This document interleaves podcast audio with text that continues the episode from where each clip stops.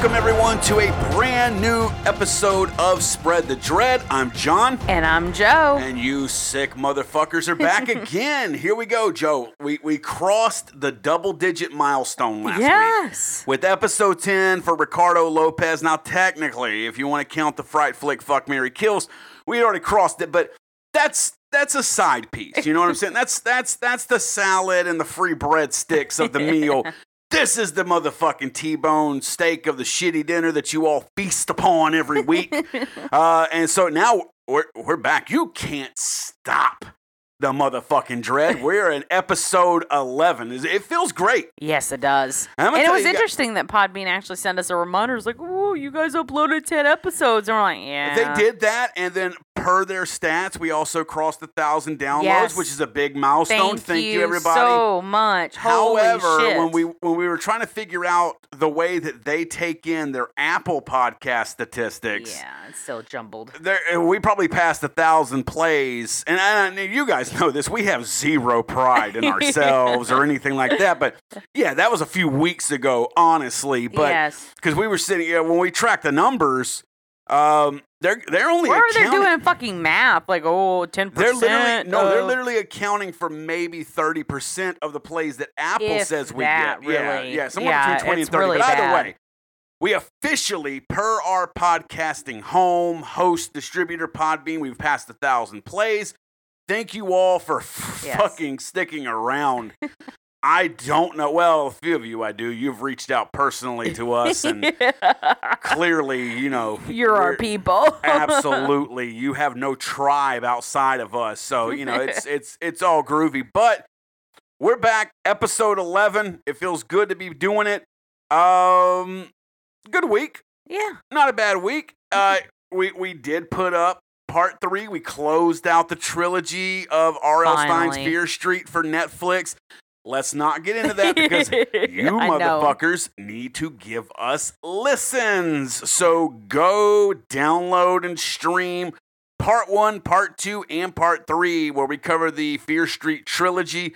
Part three was just put up yesterday. The numbers are looking great. Yeah. Great numbers. Thank you guys all very, very much. Uh, but we're not going to talk about our opinion on it because you assholes, yes, I'm speaking directly to the dreadheads.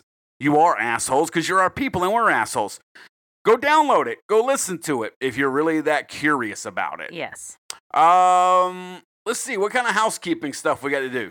Um, if you don't know what our website is yet, it's Yes, okay, spreadthedreadpodcast.com. Yes, Um, yes. spreadthedreadpodcast.com. We always have to do that. There may be a few new people here. I am sure if there are 20 new people listening this week, They won't be here next you, week. Three of you will stay. The other 17 will be like, oh God, I got to rethink my life. Why did I stumble upon this? If my I'm gonna go to church. yes, if my if my if my you know preferred podcast platform suggested this to me, what have I been doing to think to make an AI think that I wanted to listen to this shit? but to the two or three of you that stick, fucking welcome.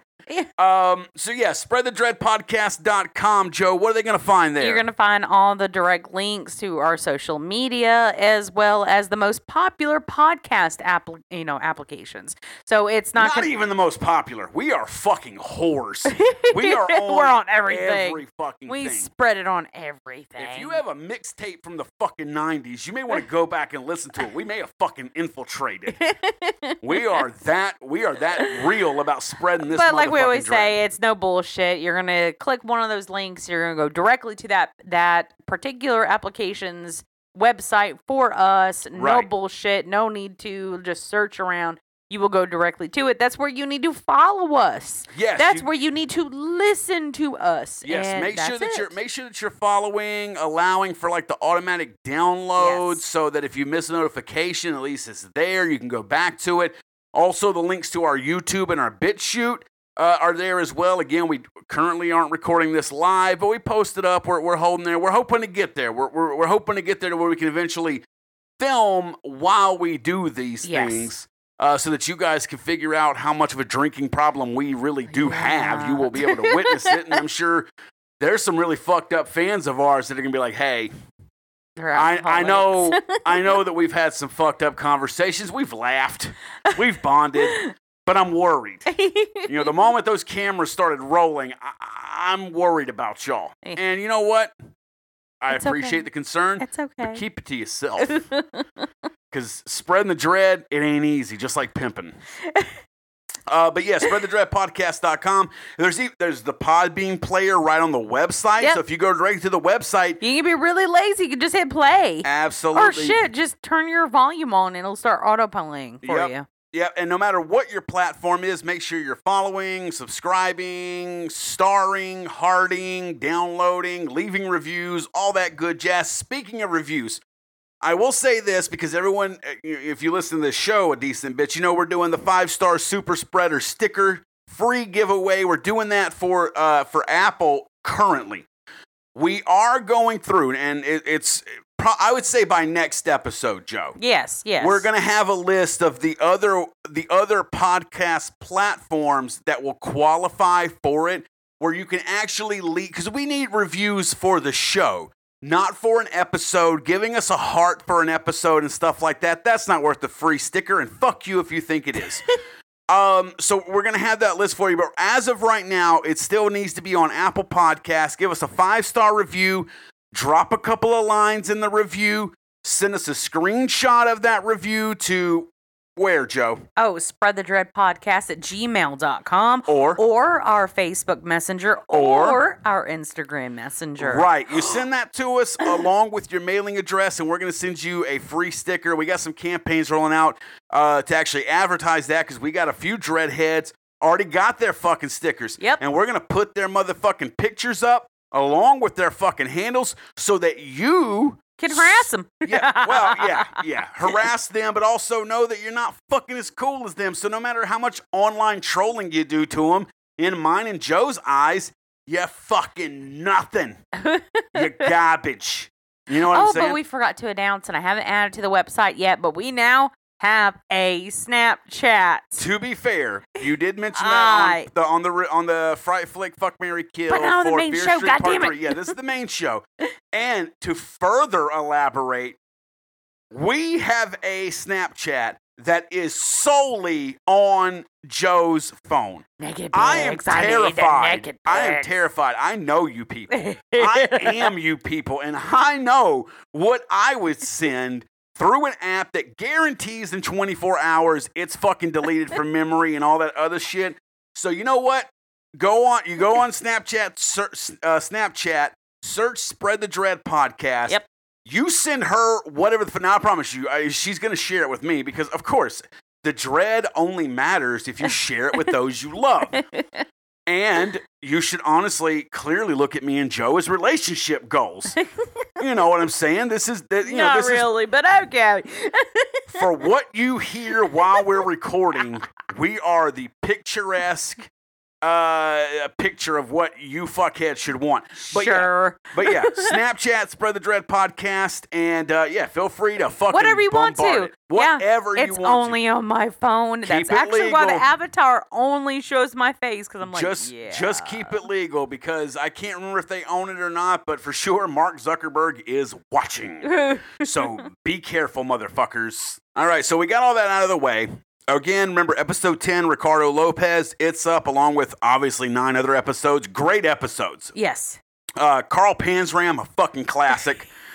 uh, Snowtown, uh, you got Junko Furuta, which is kind of a sadder one, but it's not bad. It's it's it's but uh, D- Dimitri and Natalia Baksheev, the Krasnodar cannibal couple, all that stuff. It's there. Go listen to it if you're new, and if you're not new and you've been with us from the beginning, go fucking listen to it again. We need it. all right, but let's let's we that's everything, right? Yeah, that's everything. That's everything. covered All right. everything. So now it's time to get into the meat and potatoes. Now, Yeah. I'm going to say this, all right? I'm a South Carolina boy. I'm Mm-hmm. I'm born from South Carolina. Yes, you are. I don't uh, I don't know if you can tell from the accent. Some people say that, oh, you don't have much of an accent. And then I'll say one word and they go, God damn. Like wrestling. No, wrestling is done at the Olympics. Wrestling is what I watch on TNT on Wednesdays. and uh, goddamn any of you for disagreeing because you're wrong. but if you're from South Carolina and you're and you're into this kind of shit, you know the guy we're about to talk about, but a mm-hmm. lot of people do not fucking. No. know him. And that's the crazy part. I never heard about him until No. I moved down here. No, what's going to happen when you when you're done with this episode? You're going to have two thoughts. You're going to go, God damn, that was a terrible fucking podcast, awful quality. the dude won't shut the fuck up, and he probably mentioned fisting way more than I was comfortable with. the girl should run for her fucking life. She sounds smarter than him. She should take the kids and fucking flee. Uh, and But her laugh sec- is really annoying. Yes. Oh yeah. No. Yeah. Her laugh is awful. Her Midwestern shows fucking through when she gets tickled. Uh, and then your second thought's going to be, why in the name of fuck have I never heard about Pee Wee Gaskins? Uh, we, we obviously we titled this episode one of his nicknames because we you got to have a fucking nickname. You you know you're on the fucking you, you you're one of the fucking the elite if you got a nickname. Uh, and, his nickname that we chose, which was a great one, the meanest man in America. yeah. And if you're if you're you know just skimming the surface of fucked up serial killers, like well you know. I like John Wayne Gacy. You know, he was fat, but it's cool. Like, you know, he, he was fucking around with boys in the crawl space. And yeah. You know, and Ted Bundy was cute. That Volkswagen was fucking amazing. You know, I know Richard Ramirez. I am legit. I even know that Son of Sam's real last name was Berkowitz. A, stuff yourself.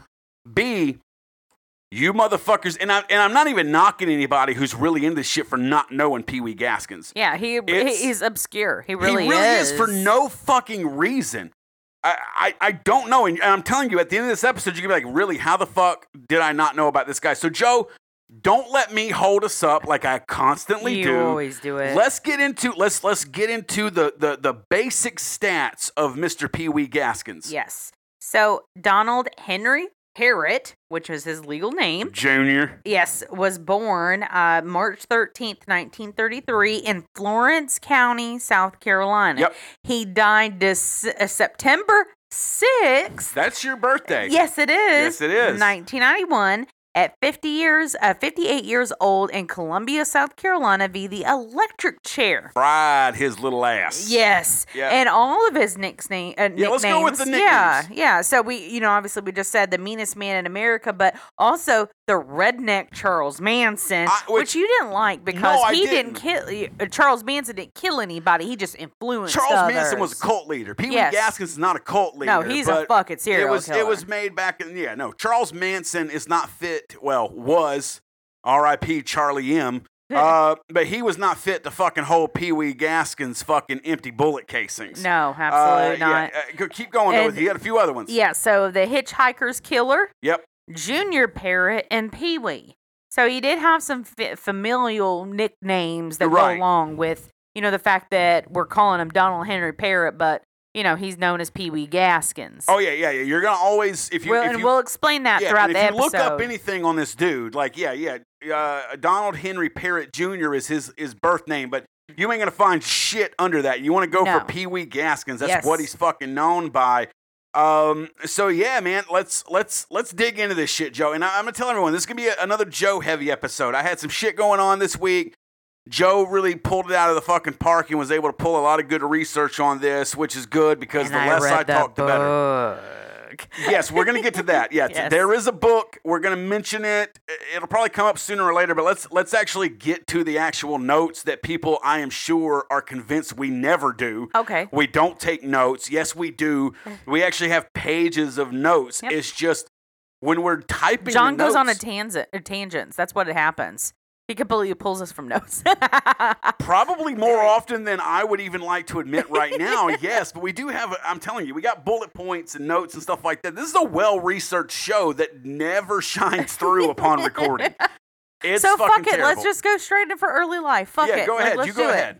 Okay, so Pee Wee was actually the second eldest of Yulia Parrott's children. That's a southern ass name. Yeah, Yulia. Yulia. Yeah, Lu- Woo. Yulia. How's that? How do you pronounce that? Say it for me, real country style. Yulia. Yulia. Yulia Parrott. Which which there's two R's and two T's there.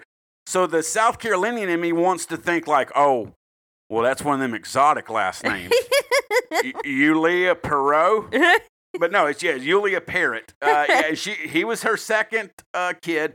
Uh, but she she had him At 15. 15s when Yes. she uh, she got pregnant with him. Yeah, and obviously he got his name because he was really small for his age, and that's why they always called him Pee Wee. Right. Pee Wee right. plays with his Pee Wee. Yeah, so that's why. Well, Um, anyway. Yeah, yeah. So um, it was speculated his childhood had been riddled with neglect and and abuse, but I will say this. He said via his book that his childhood was actually pretty decent. He enjoyed his mom's cooking, but and and how sweet she was, and how his brothers and sisters kind of listened to him even despite his size, and Mm. you know it, he commanded a level of respect that you would think that a small child maybe couldn't have, but he did. And but So, the all right, only so, thing, so so let's stop there. Let's Yeah. go ahead and introduce the book. okay, Because a lot of the stuff that you're going to hear in these notes where we say, oh, Pee Wee said this, they come from a book, Joe, Yes. that is insanely hard, to find. Now, we do not have the book. Mm-mm. You could find actual physical copies of the book online from somewhere between like three to five hundred dollars. That it's that fucking out of print. yeah, Uh, but Joe did manage to track down a PDF version of it on Reddit. Yes. So you actually read the whole book, and it's barely over 100 pages. yeah, it's 108 pages, and I got it done. What maybe like what four hours? Right. so? well, you know, you, you are the nursing student. So, uh, so yeah, anytime you hear in the notes of like, oh, Pee Wee said this or he alluded to that, it's coming That's what that- I'm referring What to. What was the name yeah. of the book, though? The final thoughts, I think. Hold on, let me go all the way to the end. Hold on Okay. just a second. Yeah, the final truth by Pee Wee Gaskins. Right, and I'm gonna tell you what, this dude was not. He was not the uh, sharpest crayon in the box. Uh, so uh, there was someone who was basically interviewing him while he was on death Yeah. row and stuff like that. it was taken from his recorded Right. his, his recorded tapes and the particular author the guy i think it's like wilter or wilton or some shit like that um I, I don't have his name actually in here on my notes but um the author actually did a lot of interviews with him recorded the conversations and pulled those recorded conversations and created this autobiography for pee-wee after he was executed Right, but keep keep in mind, you know, are you gonna are you gonna really trust and or value the word of John Wayne Gacy? Are you gonna trust or value the word of Ted Bundy or Jeffrey Dahmer?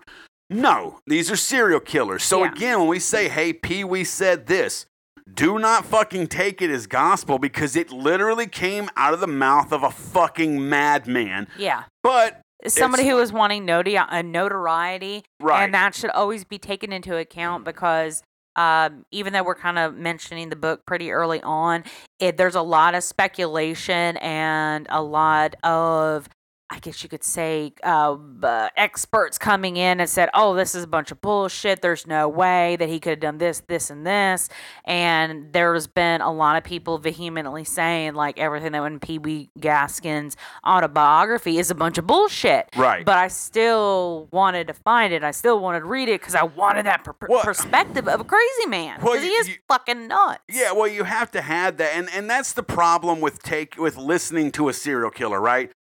This is somebody who is able to murder several people in gruesome ways. How much weight should his or her comment hold? Even if you take someone like Edmund Kemper, who very eloquently speaks, very soft spoken, you almost want to believe him because of the mannerisms in which he he he delivers his it story. to you. Yes. uh-huh. But he's just as trustworthy as when Charlie Manson carved a goddamn Nazi symbol in his forehead, a swastika, and you know went like ooga booga and shit like that at the fucking uh, at, at, you know at, when he would do interviews with people and stuff like that. So you you have to.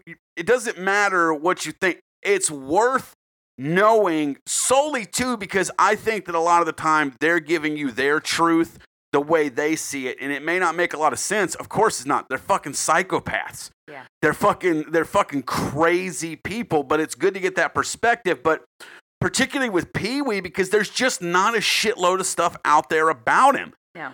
So I mean, a a lot of these notes are gleaned from his book because that's I mean, and again, we just happened to look up and Joe found a PDF version of it on Reddit. Yeah.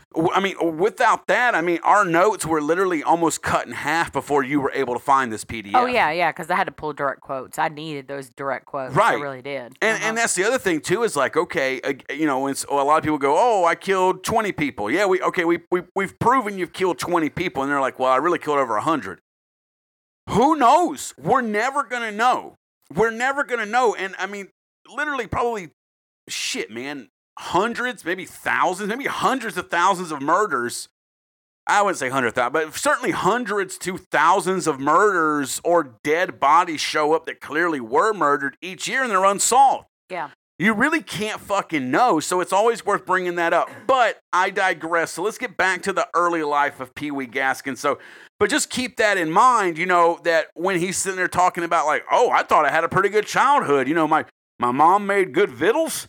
You know, and yeah, my stepdad was fucking mean as shit, but that was some good ass eating.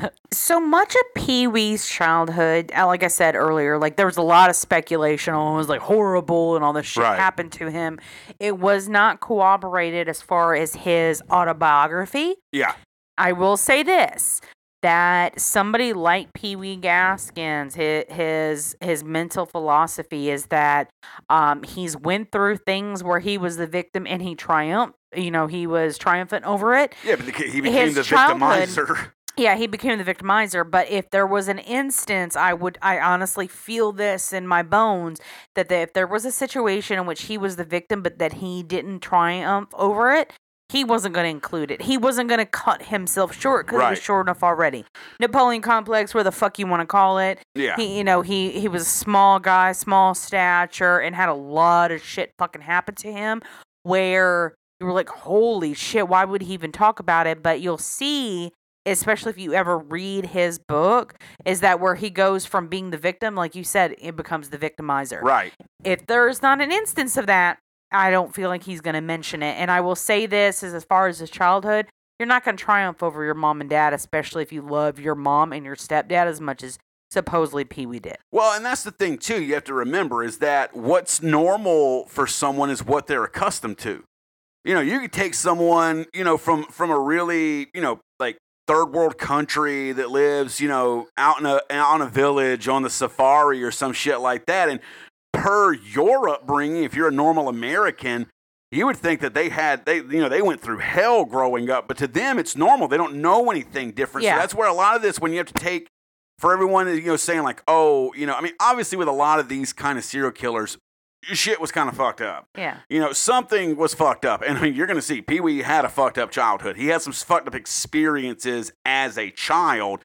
Um, but you you you know you have to remember again his the approval of his upbringing is coming from him not the most reliable of sources or someone you want to take their word to the bank But also too, it's because of his I, I hate to say it, but his a socioeconomic level. Like he was a poor kid. You know, he was the second child of somebody who had gotten knocked up with him when he was fi- or when she was 15 years old. right Um, you know, he's one of numerous other bastard children.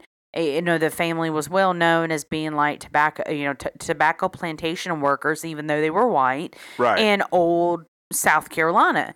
And so all of that has to be taken into account and you actually really clearly see the that that um uh, level at which they lived when he started befriending, you know, some of the other school age boys. okay So he bef- he ended up befriending two of the boys named Danny and Marsh, and they ended up calling themselves the Trouble Trio. old trouble trio here you know- they come now yeah, so you know, obviously they grew up and around one another. They had the same kind of like similar background, history, and all of that. Right. And that's why they bonded. cut from the same cloth Exactly. And Yep. that's where a lot of the very early crimes were perpetrated, and they didn't have an issue with it. I've heard poor people tend to do that. As I pinkies if out, I could throw a mustache I don't have. right now, Anyway, I fucking would. uh, yeah, so it, yeah, he was uh, he was really good with his hands. Yeah. he was good at fixing stuff. Uh, he was really good at fi- uh, fixing Victro- uh, Victrolas, which was you know an early form of record player. Yeah.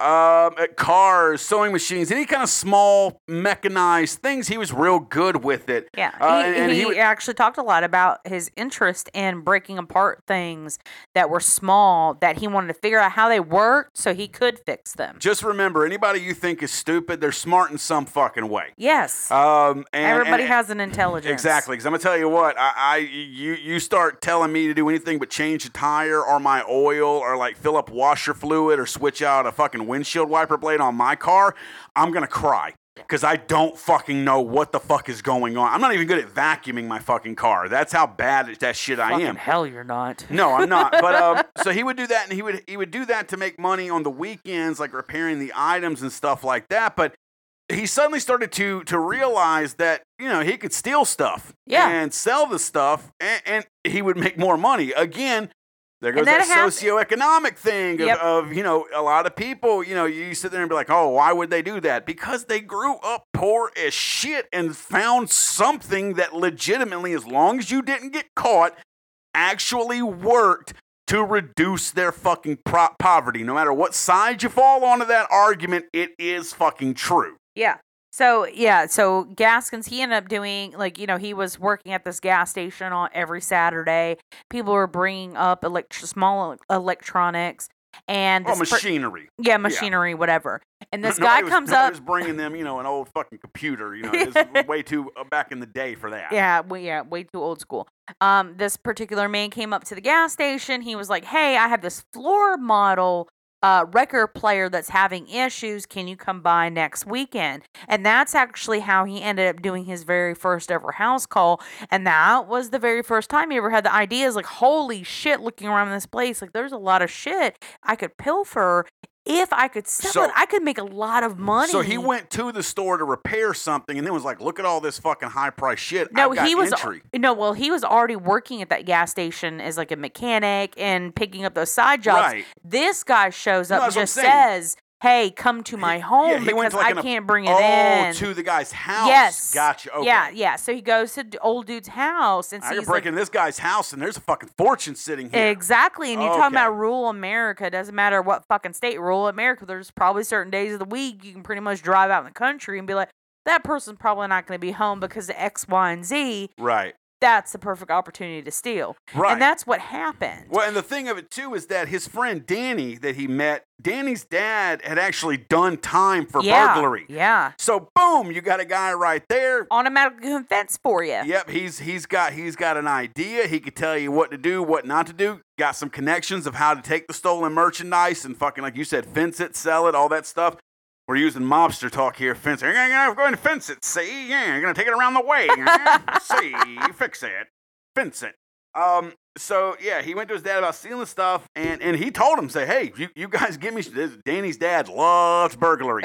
Said, hey, if you can get me some stolen shit to sell, I'll do it. But I it was a- love selling stolen shit, boy. It was actually really weird when Pee Wee introduced Danny's dad in the book. So, Oh, how? because he obviously Pee Wee hated a lot of the guys that his mother brought around, and especially the man that she eventually married. And And he gave always him his last name of Gaskins. no. So Gaskins was his actual paternal father's Got last you. name. He didn't know that until a little later on. we'll okay, talk about gotcha, that. Yeah. Okay. But um, more or less, like Wasn't he a fan always of his stepdad or any of the other his stepdad was a fucking asshole. Okay, yeah, his stepdad play. was an asshole, except for one particular guy that she used to date who was super nice, but she didn't end up marrying Of him. course not. Of No, course not. he was Why way too fucking I find nice. a good man? You But did. what's- You kicked him to the curb, uh, Eula. but it, it was weird because Pee Wee talked about Danny's dad as like he he was a guy that they could always go to. They could always trust. Found a father he figure. Didn't, yeah, he didn't fucking beat the shit out of him. Like Right. he was Wasn't just like, him- okay, I'm gonna give sound life advice. Though. No, but know, he could. but he did the best he could because again, you have to think about right, the he's in the same boat as Pee Wee and his family, so he's like, yeah, you know, burglary. Uh, hey, Pee Wee. He was Danny, willing to Marsh, take the heat. That's a That's a big burglary thing. is an honorable pastime. it's as old as Adam and Eve, not Adam and Steve, because this is the early 1900s in South Carolina, and we don't play that shit. Uh, but speaking of that, we'll segue into Pee Wee and Danny's other friend, the other member of the Trouble Trio, Marsh. And what? Uh, so Marsh was gay. Oh yeah. Um, I was pretty. Um, Semi-open because you know he was at least open around Danny and Pee Wee. Yeah, yeah, because he didn't feel like they were going to judge him. Uh, Danny and Marsh were actually a couple of years older than Gaskins. Gotcha. So I think honestly that he Marsh looked at the both of them and was like, okay, well Danny comes from a fucked up upbringing, uh, upbringing, and you know Gaskins got his own shit going on. He's younger than us. You know what? I'm fucking gay. I don't give a shit. Let him know, know. yeah, They're my exactly. Uh, and to quote uh, Pee Wee about that, um, they, they had like an abandoned house where they would kind of all hang out and chill and stuff like that. Yeah. And uh, Pee Wee said, quote, Marsh thought the hideout was better than whores.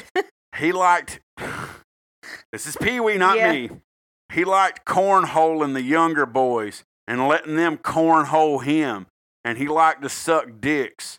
Danny and me didn't go for that too much. Mostly we just watched. Though, to be honest, like most teenage boys, we tried it all once or more. And because Marsh was our friend, we would let him suck us off whenever he asked to. That's some decent bro down right there. That's that's bros being bros right there. I'm gonna tell you what, man. When the Is that really when- how it goes down with when the guys? pickings are slim, and you got a buddy who's like, "Look, I'm gay. I really need a cock in my mouth, but there's no cocks around." That's when you, as a fucking friend, you unzip your pants and you say, "You know what, buddy, I'll take one. pal, friend of mine, blood that is of not of my blood. Here's my dick. Go to town, Oh, son." That's how it goes. fucking enjoy. Oh, You know what I'm saying? It's a celebration. Enjoy yourself. uh, so yeah, so um, and then one time after a, after a night of prostitutes, Yep. uh, they decided that they. And here, here's where we start getting. I'm telling you what, like we're we're, we're joking. Pee Wee was fucked up. Um, and and and this is kind of where it starts here. Yeah. Um, and this part of it is corroborated. Just so this is legit. He, Yeah. he he said it, and other people know. Okay. Yeah. Uh, the boys decided that they needed a virgin, and Marsh elected his youngest sister. Did we ever get an age on her? 13. All right. Uh, how old was Pee Wee at this time? Uh, thir- uh 12, 13 years old. So Okay. relatively the same age. All right. I mean, it doesn't make it right, but you you, you know what I'm saying. So, uh, but Marsh elected his youngest sister. Uh, the boys raped her multiple times, uh, forced her to clean herself up, and, and threatened to harm her if she said anything. but she did. Again, ladies, be like Marsh's sister. Yeah. always fucking report when that shit fucking Yeah. happens. Don't you go around fearing shit like that. Everybody's on your fucking side. Tell somebody. Yeah. No, and actually it was alluded in the book that Marsh's mom was a big old southern lady and she had a like bad mom. fucking temper. And like and if you crossed her, like you were probably gonna get knuckles across the face. Yet they still chose Marsh's sister for this shit. Like, eh, she won't get My- us. No. My Mar- mama Marsha's Joanne, mama rest 'em. in peace. I would, good God Almighty. And you know what, boy? oh, I loved her to pieces. My she goodness. came down with some motherfucking vengeance. Marsh's mother shows up, I'm guessing, to the abandoned house where they're all hanging out. I don't know if it's the same day No, or this is this is at Gaskin's house. After everything, Pee-wee's. yeah. So after Okay. everything goes down, so after everything transpires, everybody goes their separate ways. Marsh goes home with his sister. Danny goes home to his daddy, and Gaskin goes home to his mom and his stepdaddy. Marsh's mom shows up, literally besides the fucking driveway, pulls her fucking uh, car up right in front of the fucking porch beautiful. literally jumps out with his step with Marsh's stepdad, quote unquote stepdad, because they weren't really married, but Gotcha. that was the guy she was seeing, and literally jacks Gaskins up and fucking like fucking hits him so hard she fucking knocks his ass out. Right, and it says that when when Gaskins finally comes to, Marsh is being strung up naked by his ankles. This is in on the Gaskins, Gaskins, barn. Yes. So, yeah, so Marsh, so Gaskins' parents went, well, uh, well, Mrs. Marsh, that's fucking awful. We got a barn out here. if you feel the need to string your boy up asshole naked and you fucking beat Jesus into him, we got a barn. Uh, and so they did. They strung him up naked by his ankles. Uh, she beat him with a pine board and a leather belt. She Yeah. fucking went a twofer on yeah, him. Yeah, so she took the pine pine board to him, then told his stepdad, "Get your fucking leather belt off and get this youngin." I'm tired, but this board is mine. Get your belt off now. This boy ain't learned enough lessons. yeah, and I mean they literally fucking black and blued Marsh's fucking from ankles to asshole, fucked his world Well, and up. they did the same thing roughly to Gaskins Yes. after knocking him out. Yes. And that's when Gaskin's mom and stepdad partook along with Marsh's oh, parents. Okay. Both of these kids fucking got it. And honestly, I was kind of happy for the parents. I, was like, not- y'all I'm not did it gonna- right. Yeah, I'm not going to go to the level they took it to. I'm not going to. I'm not going to. I'm not I'm that, for I'm not, I'm not raping somebody? I'm not going to comment about it. To each their fucking own. But yeah, these these boys needed to have some shit done to them, and oh boy, did they. Uh, but Marsh's uh, parents didn't go to the cops because they didn't want uh, his sister's reputation uh, reputation tainted. Yeah. And I tried finding her name. I would have put it in the notes. Obviously, no mention of this girl's name. Uh, so then a little bit later, uh, Gaskins actually, uh, I guess, broke into a home by himself. Yeah, let well, no, this is less than maybe 30 days later. The Trouble Trio is disbanded. his bruises have all healed yeah. from the barn from, from the barn beating Yeah, Marsh on this boy. runs away. Danny and his daddy ended up moving to Texas. I didn't put it in the notes because I didn't think it the was only the only place more South Carolina than South Carolina, fucking Texas. fucking I hear you. Yeah. Um. So it Dan uh, Danny's dad actually wanted to protect Danny from all the bullshit. Danny actually lied to his dad and said, "Hey, you know, this might end up coming and blow up in our faces." But you know, uh, she was willing for all this Danny, to happen. Danny didn't get the barn beaten. No. Just Marsh and Danny's Gaskins. daddy Danny, actually Danny met skated. Yeah, Danny's or uh, Danny's dad met Marsh's uh, mom and stepdad on the front porch with a fucking shotgun in his lap and told them both to leave my property. Y'all ain't gonna touch my boy just because the story changed. Well, to, pretty to much. Be, to be fair, I greet my friends on my front porch with a shotgun as well. but because you know I grew up on the Bible and stuff, so that's just how it's supposed to go. You know, you you you cock it to let them know it's loaded. That's kind of almost like tilting your hat to someone. Lets them know, oh no, he's real. He's a real good guy. He's got a loaded shotgun in his house. Let's go in and fellowship with each other. so literally, you know, less than 30 days later, Gaskins meets up with another boy. Um, he goes to he was breaking in, into these houses because he had actually met this cat um originally from his i think his first stint in juvie and then he met him again outside of juvie at that gas station where he was like fixing up appliances and he was like oh you know maybe i can trust him because i need i need somebody to be able to sell off the, all these goods Right. Gotta get another partner in crime. yeah, exactly. So now that all the Trouble Trio has been disbanded, he goes to this particular house. He thinks nobody's going to be home, and he breaks in. Uh, he actually the door was unlocked, so he walks in, and this girl recognizes him. Is like, "Uh, "Pee Wee, what you doing here?" Wow. Okay. Yeah, and he starts running, but she runs after him with a fucking ass. So, the, and again, this is what Gaskin says via the books. We don't know the Right. validity, but she runs after him with an axe. He wrestles it away from her because after she'd actually thrown a few blows, he takes the blunt end of it and hits her and cracks her over top the head and knocks her mm. out. And he starts fucking hauling ass across this fucking property. But the aunt hears all this shit going down Oh. and starts shooting fucking buckshot after his ass. And she noticed that it was Gaskins. Yes, yes, she she, saw identi- him. she was able to identify him in court. Uh, didn't know his first name. Uh, sorry, sorry, that, that got it wrong on the note. So Pee Wee, he goes to court for this. Yes. Pee Wee never knew that his real name was Donald until this point. Yes. Everyone called him Pee Wee. So uh, he's in court and they're like, Donald Parrott Gaskins. and Pee Wee's going, who the fuck is that? Donald Henry Parrott. Donald Henry, yeah, Parrott Jr. Yeah. Sorry. And, and he's just like, who the Who's that? And he didn't stand up. I done up. showed up at the wrong goddamn courtroom. and he said he had Son to look back at his mom Yeah, and she's or like, something no, or another. no, baby, that's you. That's you. That's that's your God name. We gave you a shit name because you fucking tiny, and we wanted everybody to know you's fucking tiny. Uh, so, and this was at 13 years old. So he's a teenager. All right, this is the level that this again. I had a great childhood. Mama made biscuits and gravy.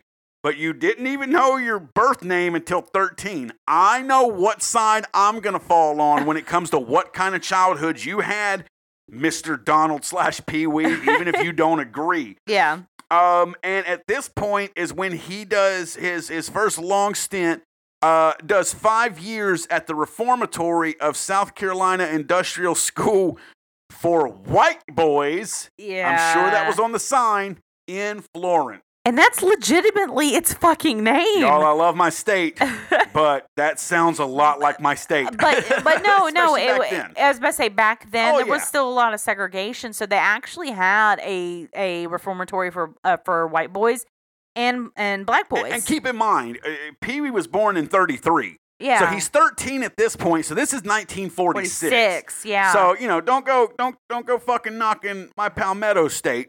You know, we, we we've had our problems, but we don't have those anymore. You no know, uh-uh, absolutely not and and I wanted to include this quote because it this is actually, a paragraph. Yeah, yeah, it's actually like two paragraphs.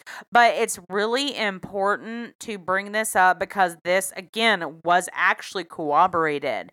Um, not just via Pee Wee's autobiography, but this was also on the Wikipedia and also a few of the states, like historical sites, where they were recounting, um, you know, Pee Wee's significance in South Carolina history. Yeah. And So, this is- John, it's not. A, it's not. It's a not fun, I'm gonna read it because we're f- spread the fucking dread and nothing sacred. So I'm gonna put on my best twang and and give it to you. But this this this, this one's hard. yeah, I, I'm not not a not a fan of this. Um, but yeah, to quote Pee Wee Gaskins, first evening in the showers, he. Uh, another juvenile that was there, uh, last name of Poss, hmm P O S S, piece of shitty shit. uh, first evening in the showers, he walked up to me and said he want he wanted me to come to his bed after lights out. I said what for, and he told me he was gonna fuck me. It was against the rules, and anybody caught doing unnatural sex acts would be put in isolation and severely punished. And I took that to mean that I didn't have to let Poss do what he wanted. Next day, while he was in shop, nobody hardly talked to me. Poss didn't even look at me, so I reckon that meant everything was okay. That evening, I found out how wrong I was. In the shower room, six boys grabbed me and spread eagled me face down on the tile floor. One held each arm, one held each leg, and one sat in front of my face and slid forward until his hard on rubbed against my nose. Then Poss lay down on my back and put a knife against my neck and said if I hollered, he would cut my throat. And he made me open my mouth for the sitting boy's hard on, and I felt Poss's soapy dick ram my ass. Quick as he finished, another boy took his place. Then the hard on come in my mouth, and as soon as I swallowed, another one took its place. Thinking back on it, I figure that in less than one hour, I was gang raped by at least 20 boys, and most of them took seconds in my mouth. I hadn't never felt anything like that in my life. So that the reason why I wanted to include that I should have read these notes first because once I got halfway through them in that accent, it was really tough to hold it because that's fucking terrible, man. Yeah. That's yeah. fucking terrible. And at this point in time, like you, you feel for him because I don't know. It's I know uh, because he's guilty of shit. He struck a girl with an axe. He also partook in a rape. So I know there's a lot of people, but at the same time, you're talking about a- kid. yeah, Like it or not, he's a kid. And uh, again, I'm we don't we don't get into these kind of social fucking shits on this show about what's right, wrong, and what's justice and what's injustice and all that shit. But that's tough, man. That's really tough to know that any kid went through that. You know. yeah, exactly. And I think that's why I still wanted to include it because that at least was a low point or a an, indication of the desperation that Pee Wee lived in in that particular instance. And even though it's hard to hear, that's what was. That's, That's, the way what it happened. was. That's the way it still is. Yeah. It's that way still in Juvie is juvenile places. It's that way still in, in, in orphanages and big foster home groups and in prison. Yeah. And that shit fucking sucks, man. Uh, but moving on, he, he eventually escaped. Yeah, he got he so he got desperate Um, Poss ended up making Gaskins his bitch, Ah, and he kind of trade him off. And what Gaskins learned is that you know he was as much of a commodity as a fucking pack of cigarettes, and so some of the guys weren't as nice as what Poss eventually ended up being to Gaskins. gotcha. And they were really mean, really fucking vicious. And he's like, okay, so it's all these big boys, these older boys, the ones that can overtake us. Right. And we're the victims. I can't handle this much more. And so that's when he starts plotting this escape. And so he eventually he does get it. He does eventually get out somehow. Right. Um, you know, uh, there was a few attempts. There was one where he ended up trying to like kind of go through the swamp. Um, uh, hound dogs, bloodhounds, wherever it is that catches oh yeah, we'll get you down here. yeah, yeah. We'll so dogs he, on you. he got got, got brought back, got put in solitary confinement. Was forced to do solitary confinement for like two, three months each of these times. Yes, and then also had to be on trench digging duty. So that was yeah, Ooh. and that was like ten to eleven hours a fucking day Oh, with yeah. barely any fucking breaks. And he finally broke down. He's like, "Fuck this! I'm gonna get out somehow." Right. So he escapes, and while he's out, he ends up getting married. He finds this one, this girl that he absolutely adores. Her her name's actually Mary. right. Um, he adores her and wants to do everything for her, and it's it was actually kind of sweet how he talked about her in the book, is because that was obviously his first love. He wanted to do everything for. her. He didn't want her to go without. He did everything he possibly could, and you're like, if shit would have went right, Right. in his this point of his life, yep. Pee Wee Gaskins would not be known in the annals of fucking history for being a fucking serial killer. Right. But, but after he got married, he voluntarily returned to finish his sentence. Yes, yes. Uh, which again, he for was. her because she was like, I will not marry a fucking fleeing convict. You were gonna do what's right. You're gonna finish this sentence because I want to marry you. I want to have a house with you. I want to have kids with you. Pee Wee Jesus don't like it when we run. you gotta you gotta run back. Um. So yeah. Uh, oh so, my but, god! but I don't know how long he was even out because he he it was he- only a few months. Yeah, because so yeah, he fell hard, quick, got married because he was sentenced in '46, uh, and he still eventually got released at, in '51. Mhm. He was sentenced for five years, and he still got out when he was 18, so he wasn't gone long. Uh, he was re- released in 1951. He was 18. His wife Mary got pregnant shortly after, had their daughter because you got to have that "Hey, I'm out of prison" sex, and Yeah. that shit is fucking. I imagine. I haven't been to prison, uh, but I would imagine there's there's a lot built up there. Yeah, and that's Uh, how he ended up with Shirley Gaskins. Yep, yep. Mhm. Uh, but he, you know, he was struggling coming out, couldn't find work as a mechanic, so he he was just starting to do odd jobs, handyman repairs and stuff like that. Uh, eventually, found himself working on a tobacco plantation, which Yeah. is hard fucking labor for not a lot of fucking money. Um, and uh, you might know the terminology better. He was he mainly he wasn't actually out in the fields, but he did what they call drying. Yeah, so that's when they they they bring in the tobacco uh, from the field, um, and it's uh, like racked up upside down uh, to basically let it dry out. Because obviously, if you smoke a cigarette or something like that, or a pipe or anything like that, it's it's uh, it's not like really really dry because they do some curing stuff to it, but they have to dry it out first to, to dry out the leaves. So yeah, so he was in whatever barn or facility actually racking up the tobacco plants for drying out. Okay, all right. I figured you'd you'd be able to to give more insight into that. Hey, you know, I, I am from the area. Um, he was also hired by farmers to burn down farms for insurance scams. They were Yeah. like, "Hey, this dude's this, this little son bitch is tiny, and he can fucking haul some well, no, this is the crazy thing. I actually learned something here. So the FDA at this point was it was was already you know um uh or already working with the tobacco industry at this point, and so they would come in and they would assess the quality of the tobacco and insure it for a Right. certain dollar amount. Oh, okay. So what would happen is, is after they done that, they have paperwork. These farmers have paperwork. They uh, Gaskins and another guy were in charge of clearing all this tobacco out, then leaving you know some of the shake and bullshit stuff, Yeah. lighting it on fire because obviously it's like kindling, and especially in an old barn, you know, and it would just fucking shoot up in flames. They would take the tobacco across state lines, get it Ah. sold, and make the money off the insurance scheme. So it was like a- double fisting it. exactly the old So- DP Yeah, of uh, yeah. tobacco insurance Yeah. fraud, which we're all very much aware of and familiar with. And so this obviously leads into 1953. right. Um, he's he's actually working in one of these like drying or whatever the fuck you call it, hang, hangout barns where they're Right. drying out the tobacco. And one of the plantation owners' uh, daughters comes in with one of her friends and starts fucking running her mouth. Supposedly that's what Pee Wee Gaskins said in his book. Pee Wee's. It Pee wasn't on it. corroborated. It was not corroborated. Yeah, she was talking shit to Pee Wee, talking shit about him and Mary not being like worth anything, and that he was going to get arrested at the end of the season because she was going to tell people that he had raped her to make sure that he stayed behind bars, and the, he had the same reaction any guy would have. Joe, some girl is threatening your livelihood. There's a hammer nearby. You thwack her twice with it, and then you kick her in the face. Did he kill her? No.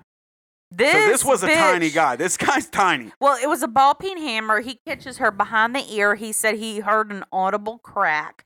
She fell Mm. to the ground. He hit her again. And then while this other friend is over there bitching and squawking at him, he kicks her in the face, hoping that does her in. Well, at that point, fucking friend just takes off. She starts hauling ass. Uh, And- obviously. Yeah. You so just saw a motherfucker, a tiny little dude, hit someone with a ball peen hammer. exactly. And like, Which a ball peen hammer is the Pee Wee Gaskins of hammers.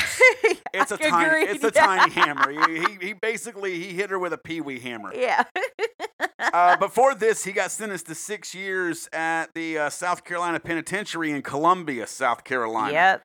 Um, So, So, he, he gets. yeah. I know. I'm sorry. I didn't put much notes in there, and I was like, becomes Arthur's bitch. I don't know who Um, Arthur is. exactly. Pee Wee was his bitch. He got swapped around with the bigger guys who, again, were rough to him. Again, you're talking about a dude who, at his peak, was like five foot four. Five two actually is what they actually said, and I, I again couldn't corroborate it, but that's actually what um the state, the South Carolina Well, state okay, so Carolina again, he's a guy between five foot two, five foot four. He didn't weigh more than a fucking 130 Yeah, he was. pounds. So he was a tiny guy Yeah, and mean as shit, but didn't have the physical capability to really board Yeah. this kind of shit off. Yeah. So for him, bro, like six years, boy, you are just a human pincushion at that point. Like God all fucking mighty. Uh, but he did. I guess he finally kind of fucking let the snapping completely get to him when he was there because he did earn respect by killing the most feared man in that prison. And I love this name because it rhymes.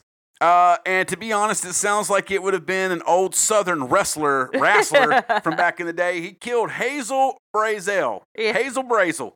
Uh, claimed it was self defense. Yeah. Probably was when you're fucking getting railed out by all the dudes that you fucking meet. I'm sure Hazel took him a turn at Pee Wee's Playhouse. Mm-mm. This is the crazy thing.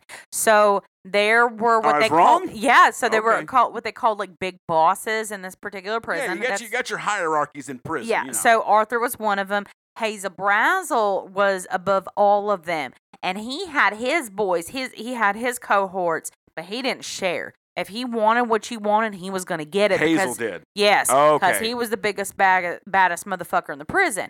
Well, uh, you know, Gaskins used his capability, or used his influence, you could say, because he was one of Arthur's favorites, and started going to the uh, to the um the what the cafeteria Okay. and getting mess him, hall. yeah, the mess hall, and getting like sandwiches made and bringing it to Brazel and saying, "Hey, this is from Arthur. Hey, this is Arthur." Ah, and he trying did to that grease the wheels. exactly, and so he was learning. Okay, so he always has one of his bigger boys on the outside, another one on the inside.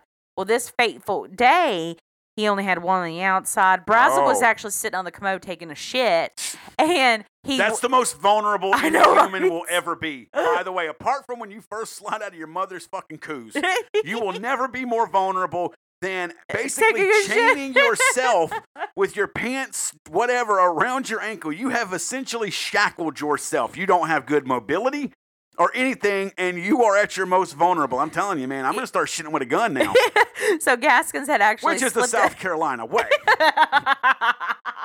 Wait, well, you, wait, you only had. That gun ain't even loaded. and You in there shitting? Are you fucking crazy? Have you not? You're so about Pee Wee? vulnerable. I thought I raised you better than that, boy. Taking an unloaded firearm into the toilet, you pussy. so Brazel's obviously sitting on the commode taking his shit. He waves Gaskins in. He sets the stuff down.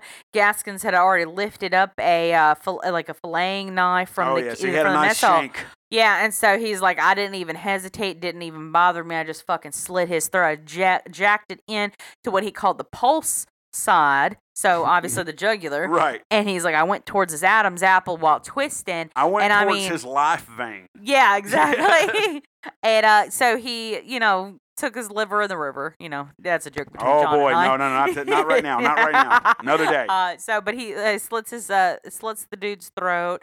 Um, he starts bleeding out while he's sitting on the commode. Falls over. That big boy that's on the outside, one of his little boys, comes in, is like screaming and hollering. Gaskins just sits down on the cot, uh, cot and says, "You need to call the guards." That's all he does. He's like, because he knew at that point in time he had won respect because Oh yeah. that was the biggest baddest Yeah. motherfucker. Now the scary thing was is that after the fact, they didn't just get Gaskins; they got Arthur too. So Who they? Uh, uh, the guards. Oh, they didn't because of Gaskin's size. They said, "Oh no, Arthur must There's have no put him way to this it." fucking shit stain managed to do this. Exactly. And so Gaskins immediately thought, "Holy shit, Arthur's gonna fuck kill me, or he's gonna just fucking sling me out to every uh, like some of the Right. worst boss boys it's in, in this now. Yeah, things are gonna get really goddamn bad. Well, that wasn't the case. Uh, Arthur and and Gaskins are sitting outside the warden's office. This is all from the book, correct? This is well, yes, this is all from the book. okay. Um, and Arthur goes up to him. and He's like, "No, I'm proud of you," because Arthur was already there on a couple of life sentences. He didn't Yeah, give he ain't that going nowhere anyway. Yeah. Yeah, most of the guys that were the, the big bosses, the reason they were so bad is they had nothing to lose. They were going to be there for the rest of their fucking life anyway. Exactly. And so um, Arthur actually committed a lot of respect to P when he's like, "You're my second in command from here on out. You know, you did what nobody else could. You got Brazel. You're not just a bitch, Pee Wee. You're the motherfucking bitch." You're my bitch. yeah. Kissed him tenderly out by the fucking shitty weight rack. and, you know, sparks flew. Uh, but in 1955, Pee Wee was able to hide in a garbage truck heading to Florida. Uh, I was going to say where a lot of garbage goes, but I love Florida. But it is funny because, yeah, dude, Florida, Florida gets some shit because, like, if you're from the dirty South, like me, North Carolina doesn't count. The dirty South starts in South Carolina, and it's South Carolina, it's Georgia, Alabama, Mississippi, slivers of Tennessee, Arkansas, upper area of Louisiana, and the Florida Panhandle. The rest of Florida, the penis part of Florida, America's wang.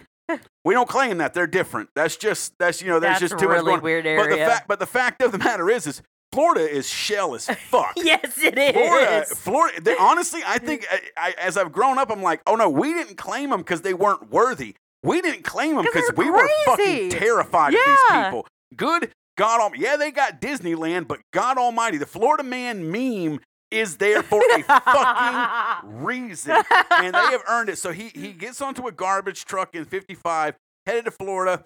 He's gonna live his dream, Joe. If you're gonna become a carny, which is what Pee Wee wanted to be, he had the stature for it. in '55, you're heading to Florida. Um, but he was rearrested while he was down there. Uh, and finally ended up paroling uh, on August 1961. So Pee Wee spends the next few years um, actually getting back into, you know, burglary and selling stolen His dreams stuff. of being a Florida carny, much like anyone who reaches for the stars, they have fell. They've they've they've they've they've they've uh, they've. Uh, oh my God! I'm thinking of the word. I've just brain farted so bad that the listeners could smell it. But but his dreams have slipped through his fingers, so it's back to the good, honest work that he was reared on, which is burglary and fencing stolen items. more or less, he, he realized that, and he's actually quoted several times saying something to the effect that you can't make a, dis- a decent living being honest. That you have to do like the black market shit. You have to do shit illegal in Hey, order to know. fucking make it in in the modern day. and, You know, in the, at that point in time. What, what, what, no matter what you think about that, there's a lot of people who live that fucking reality. Yep. And that's all I'm going to say about it. So, uh, uh, but 1963, Joe, what happens? Oh, he is arrested for statutory rape of a 12 year old girl in North Carolina.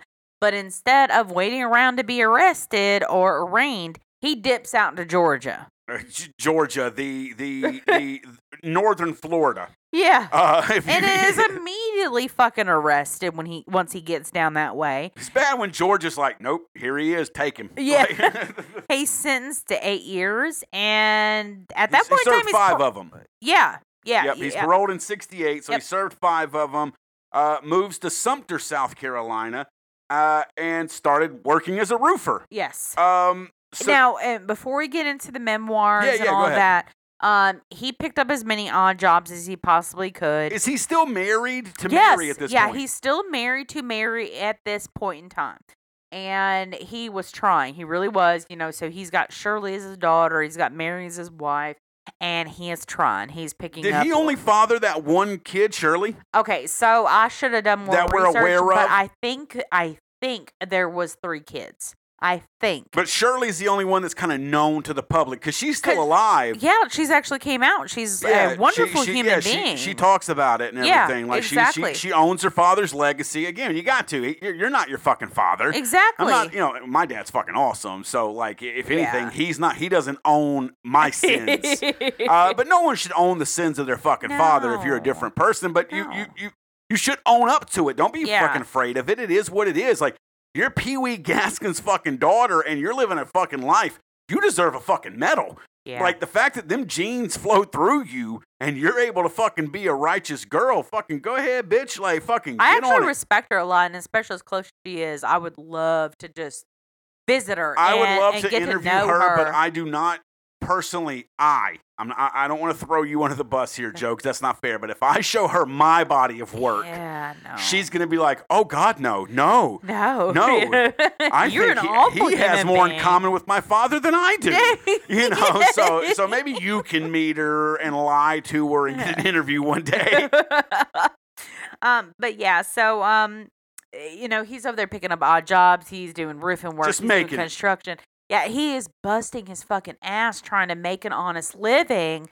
And again, that's where I talked about the, the sweetness. He talked about Mary and having this family is like you can kind of you want to feel as though his his desire to be a good person was authentic. Uh, right. You don't know. Well, yeah, but you, you, kind of get that he feeling that tried. you kind of get that feeling that like if the American dream, quote unquote, had worked out for Pee Wee, would we be talking about him on No, this thing? we wouldn't be. Maybe, but Especially he- per but- his book. Per his book, right, no. per what he says. Yes. And he could be making excuses Yeah. because, again, uh, but we've always said, you have to remember, serial killers, the, the most vile human beings on this planet are human beings. And not all of them can their actions be chalked up to an actual uh, genetic problem. Or Yeah. even, I mean, we've yeah. talked about people who had fine childhoods. Yeah. Shit just fucking went. Every human, if you're sitting here listening to this and being like, no, I could never, I promise you, you can. Yeah. I'm capable of everything Pee Wee did. So is Joe. So is every one of you listening.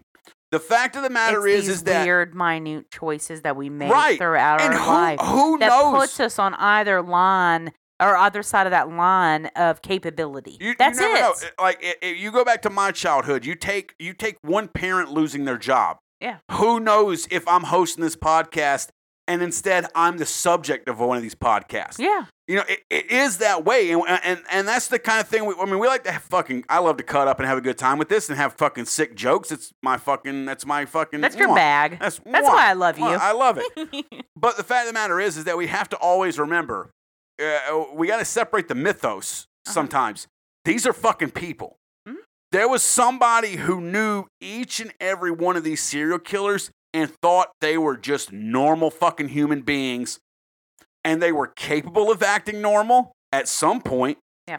And I mean, fuck, you take someone like what was it, BTK, who was active for fuck decades. yeah. You know, or John Wayne Gacy, who got to meet fucking Ronald Reagan's wife. Yeah. They are capable. They Or are. Dahmer, who actually had friends, you yeah, know? They are normal human beings, whether you want to fucking admit it or not. They are. And again, that's the thing you have to think when you hear this That's stuff. that whole weird like split, like um, you know, multiple uh, realities. You know, is yeah, like there's there's somewhere there's a timeline where like Yeah. Pee Wee Gaskins fucking was the world's greatest dad, Yes. the world's best husband, Husband. had a successful carny career in Florida.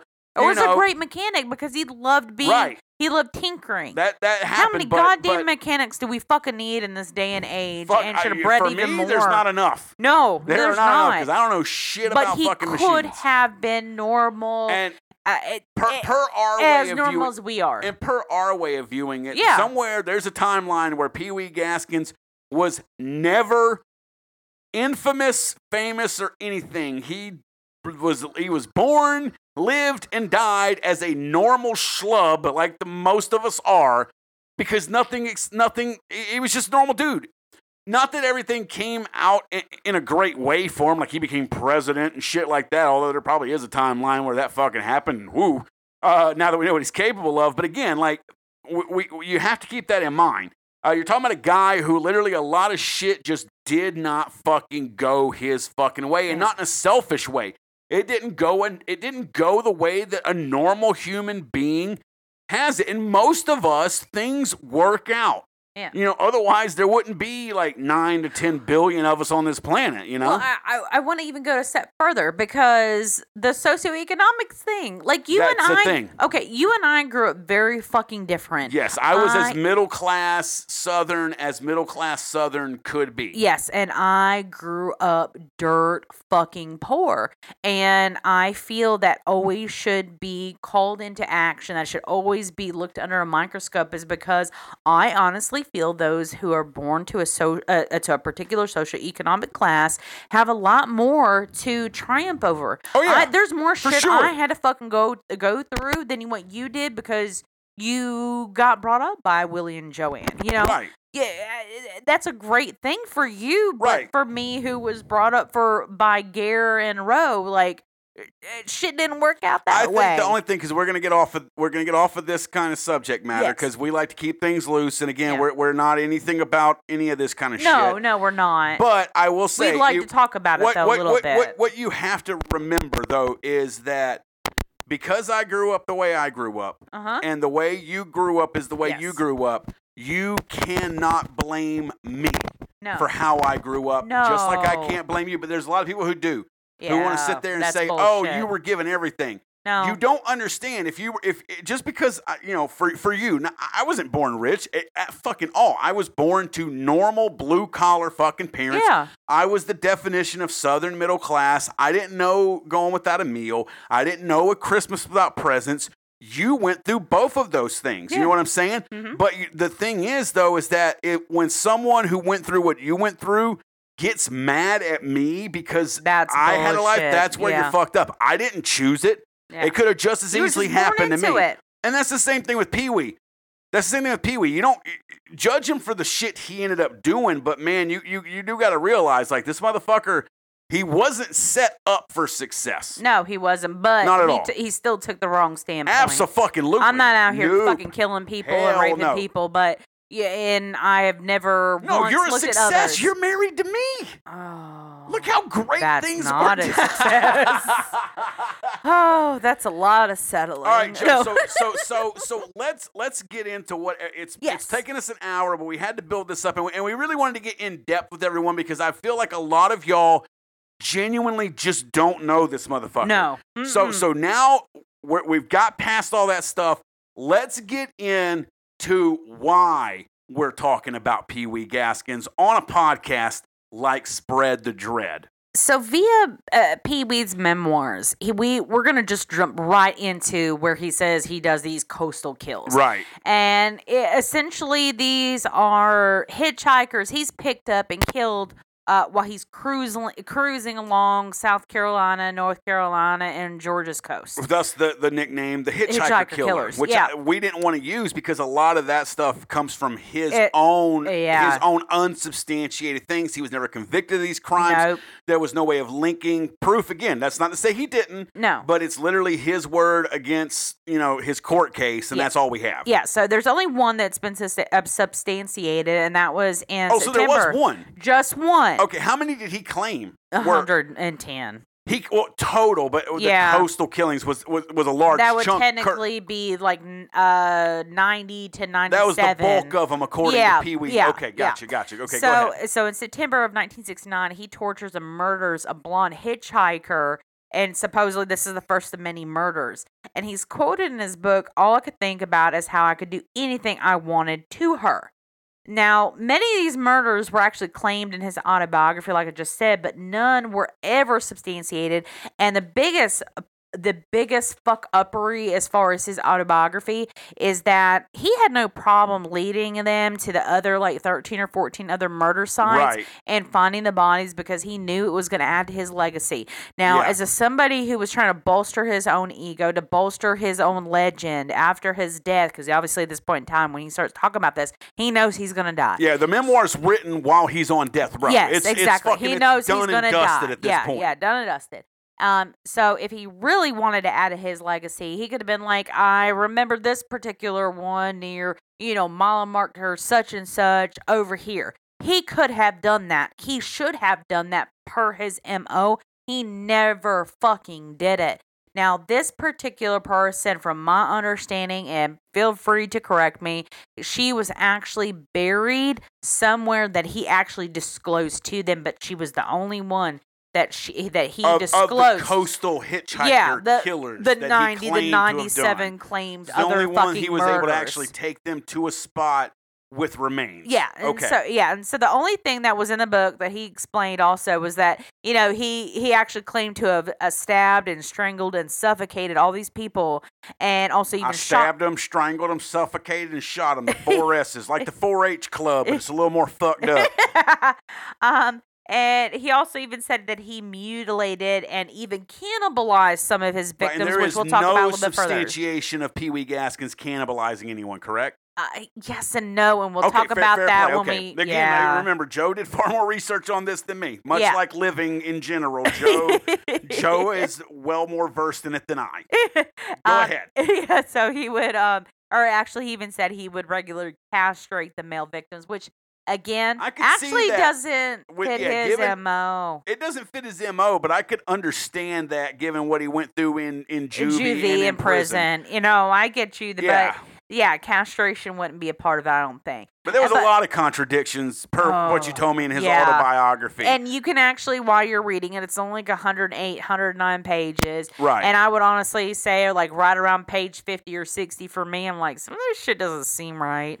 It It's- seems a lot more grandiose and like beat primordial, primordial like beating of the chest, and I'm Right. like, "Ah, this doesn't make any sense. Right, right, and, and and that's the way. Again, it's very important. A, the book is important, let alone, and and I do plan on reading it. It's just eh, by the time Joe found it, there was no way both of us could get it read in the time frame for the episode. And like I said, Joe was doing a bulk of of the research and stuff like that. And I'm given sick and twisted, and I love reading. no, and I can't wait because you, you you did say it was a very good read. It's Oh, a yeah. fucking twisted read. It only take me. It only took me a few hours to get Right. through it. You know me. I'm not a big so if you, if person you, on if reading you, if books. you can I really track, am not. If you can track down the PDF, I mean, if you got the money to throw around, believe me, I I really wish that I had three to five hundred bucks to blow on a on a book, but I don't think this book ever got outside of like one or two pressings. It's never been re-released. no, You can only find it secondhand, and I mean, it is hundreds of dollars to get it. But Joe managed to find the PDF, and she did read it entirely before doing Yes. uh, f- while doing all the notes for this episode before we recorded it. But yeah, she did say like there's,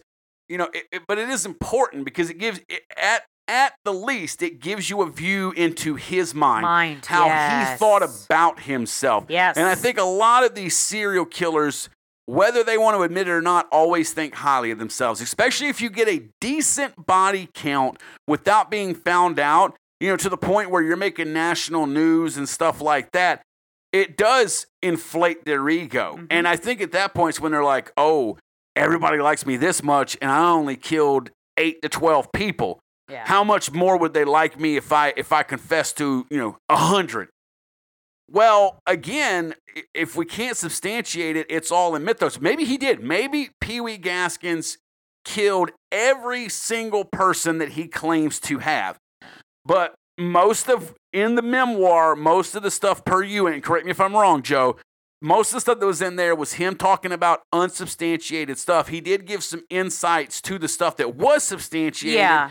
And and was able to expand upon that. But a lot of the other more braggadocious, that's a fucking great word, uh, stuff that he talked about was never substantiated. no, it wasn't. Okay. It really wasn't. Um. So so so now, Joe, let's let's get into the actual substantiated murders. The one he was convicted of. They were able to prove it. He was able to take him to it, and those start in November of 1970. yes, and it starts with Janice Kirby, 15, which was actually Gaskins' niece. Yeah. Yeah. Um, and also Patricia Allsbrook, which was one of her close friends. She was 17. Okay. Um, now, the story behind this is that essentially they were drunk in town. Everybody kind of knew Pee Wee is Uncle Pee Wee. Um, that one girl That's had crazy to. Uncle Pee Wee. You know what he told me was he was actually really famous in Florida as, as a carny. Florida's top carny. Hell yeah, I was Florida's top carny. Fuck, you can't go down there and drop my goddamn name without everybody fucking losing their mind. Um, so essentially, and to like kind of like cut to it, um, they were out uh, out in town. They had been drinking. One girl had to get their family car home at a particular time. Um, Janice and Patricia were actually relatively drunk, and they're like, "Hey, can they go home with you?" Um, and kind of sober up because I got to get the car back. I should have had it back 15 minutes ago. Right. They go You're a back. with- carny. You're trustworthy. Will you get them home? uh, Pee Wee gets them back to his place on the outskirts of, I think, either Sumter or Prospect, South Carolina. Um, Right. He throws him into the shower, trying to sober him up. It's a kind of a giggle fest. He gets turned on and starts trying to rape one of the girls. Yeah. There's like he gets hit by uh, by a piece of wood that's inside of his trailer home, um, and gets Yeah, they almost, start defending themselves. yeah, they try defending themselves, start trying to run. He gets them back. Um, and essentially, when it comes down to like uh, when it gets down to brass tacks, it was a failed double rape where he ends up killing both of them and sticking them into a shallow grave on his property. Yeah, and and uh, he beat him to death. Yeah, Just just beat him to death. yeah. Beat him Um, with his bare fist to death. Jesus Christ, and buried him on his property. Yes. Okay, and so so the next one we get to uh, substantiated again. Um, and so so he there was definitely a big gap here. You got a gap of about a year and a half. So March of 1972, Joe, uh, 20 year old Martha Dicks. Yeah. Tell us so about that one. So supposedly, in, Dicks. uh, Martha Dick, she's 20 years old, and um, she was either the dealer um, or the person who bought the alcohol for Allsbrook and uh, Kirby, uh, or it was one of his first baby mamas supposedly saying that, "Oh, you're the father to my unborn child." Oh, And he ends up, you know, obviously poisoning her to death. Jesus. Yeah, it it was this weird fuck upper, and again, this actually wasn't so much mentioned in the book, or maybe I accidentally glossed over it.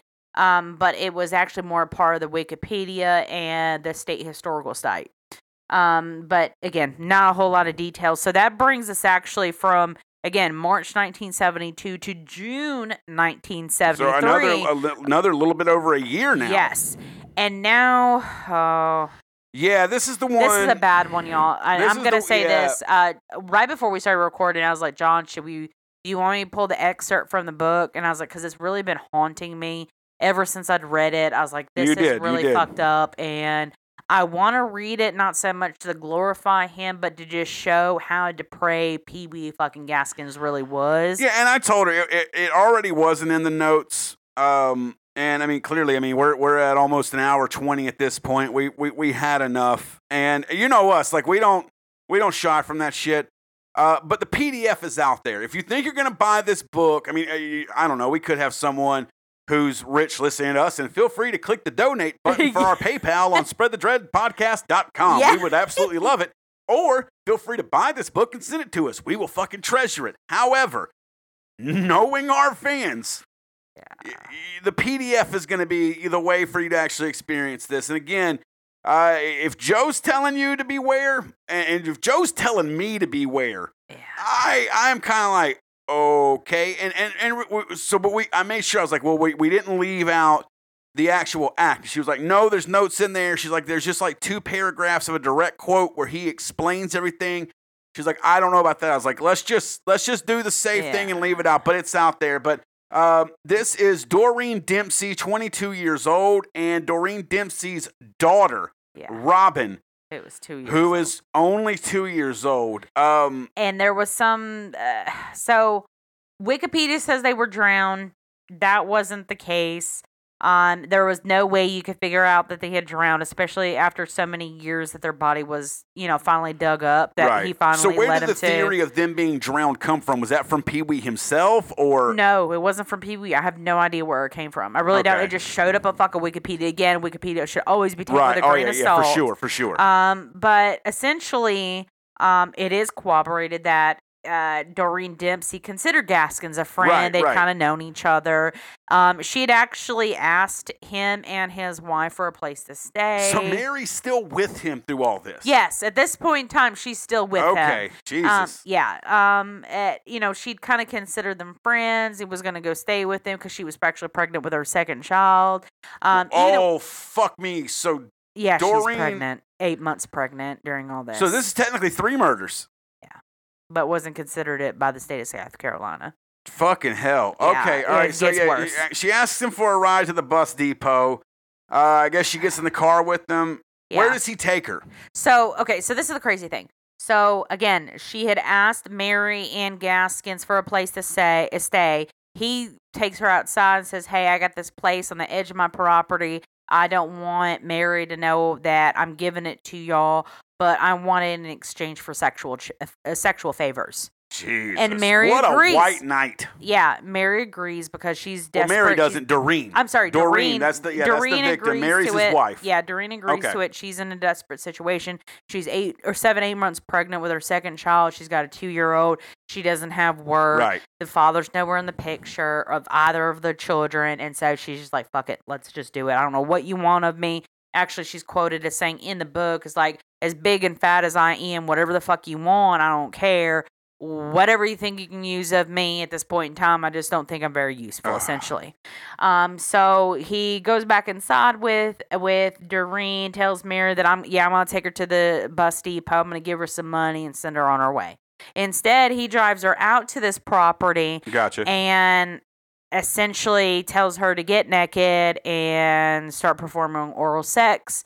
And where where where is Robin, the two year old daughter, during all this? he- she's watching. Yeah.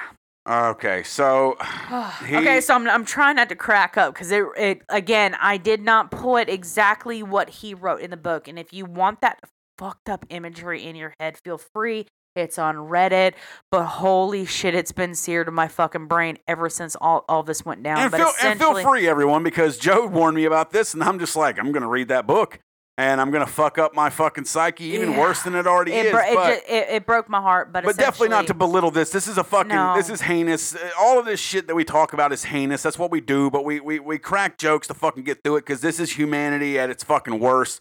And and act like this is fucking terrible. So he he he, gets Doreen there, rapes her and sodomizes it and murders her in front of two year old Robin. Yeah. Then sets his sights on two year old Robin, rapes her, sodomizes her, and actually kills her.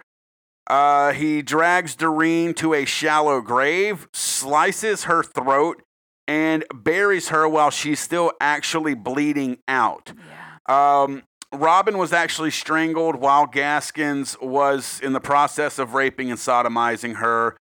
Uh, Pee Wee actually told officers that it was because Doreen slept with black men and was pregnant with a second biracial kid. Was was was Robin biracial? Do we know that? Okay, so Yeah. again, not a fucking reason, but but so he's claiming, oh, Yeah. I I I'm not sick. Uh, I'm racist. Yeah. That's And you find out why. You find out why that was more plausible than saying what he did. And, and again, love my state, but we're we're we're we're in the '70s here, folks, and we we've all came a long way. There's a lot of way to go, but let's be honest about, especially where we were at this time. Uh, he said that he knew if he told the truth and went to prison, they'd never respect him for raping and sodomizing a two-year-old. Um, but if it was a biracial two-year-old and he was proving a point, well, at least you got like the Aryan Brotherhood and shit like that. That's that's more than willing willing to welcome you with open arms at that point. Fucking Christ. So yeah, uh, I mean that that that alone should earn anyone the title of meanest man in America. But let, let's let's push on, Joe, because uh, now we're into June 1974. So so Pee Wee's taking breaks. Yeah. It seems like between each of the ones that are actually substantiated so far, he's taken like a year, year and a half. Yeah. Uh, Yep. So so so what goes down June uh, in June of 1974? So Johnny Sellers, uh, 36 years old, is actually Gaskins' friend, and then Yeah, with friends like that, who needs fucking enemies? yeah, I know, right? And Jesse Judy, uh, 22. Wait, her was- name was Jesse Judy. Yeah. That's two names. That's two first fucking names. Yeah, you know, I will say this is like a lot of the times I actually cut out the middle names because I'm like I don't need three fucking names. These people ain't serial You only killers. need three names if you're a serial killer. We've proven that. Yeah, exactly. But that was Um, that Gaskins' ex girlfriend. Yes. Um. So Johnny Sellers and Jesse Judy actually knew of his criminal activity and could snitch on him for what he had done up until So, this so, point. so he was going around telling people. Uh, not about everything, but more or less like he was worried they were going to tell people about or tell the cops about him burglarizing and fencing stuff. Well, and, And- also too, like I see that, like, like while he was in Sumter again, I can't remember if all these took place in Sumter or Prospect, but the dude it's all actually, over. the dude actually owned a hearse. That Yeah. was his getting around vehicle, and he was uh, he would joke uh, before getting arrested. I kill so many people, I need a hearse to haul into my private cemetery. Wow, you know, motherfucker was buck wild, and you know, so that may have been the kind of shit he was saying. And then uh, also, you know, a this dude's got a criminal record. B he was a Floridian carny. ah, this dude's dangerous. You know what I'm saying? Uh, yeah. So, but that was uh, so June 1974. He so he shoot he just shot Sellers. Yep, And and stabbed stabs Jesse. ex girlfriend. And yeah. this is what I'm noticing. Like, pe- a lot of people have a certain thing. Mhm. You know what I'm saying? John Wayne Gacy, he liked to strangle, burying him in the crawl space. You know, you, you, you, you've, you know, you've got a lot of MOs when it comes to real serial killers. yeah. Pee Wee's only MO is killing. And actually, for everything that's corroborated, and I was actually going to bring this up, is that everything that was corroborated was people that he knew. Is people that he Yeah, I'm knew that seeing that crossed him. Yeah, and that's why again eh, the plausibility of the, like the whole hitchhiker most, killers most serial killers, doesn't fall in it. most serial killers are able to temper their urges with people that they actually let into their circles. yeah, You know, Mhm. obviously, you know, there's plenty of people who killed moms or dads and stuff like that, but usually they had wronged them in some way yeah, and stuff like that. But most of the time, they're seeking out victims they don't know, yeah. or certainly they're not, you know, fucking Or they friends. or they fall into a, a particular model, Yes, and yes, that's but what I mean, triggers Pee Wee's them. killing dudes. He's killing women. He's killing Yep. children. He's It's a shooting. he's stabbing. he's common, strangling. The common denominator are those that supposedly can uh, be witness to his criminal activity right. Or no. or this alter ego that he lives by outside of being with Mary. Right. So so now after the, the killing in June 74, things start picking up. Mhm. 75 is a busy year for Pee Wee. Yes. Uh, and it kicks off in February of that year, Joe. yeah. So that's with the Silas Yates, Silas. Silas, gotta whatever. pronounce our way. That's Silas Yates.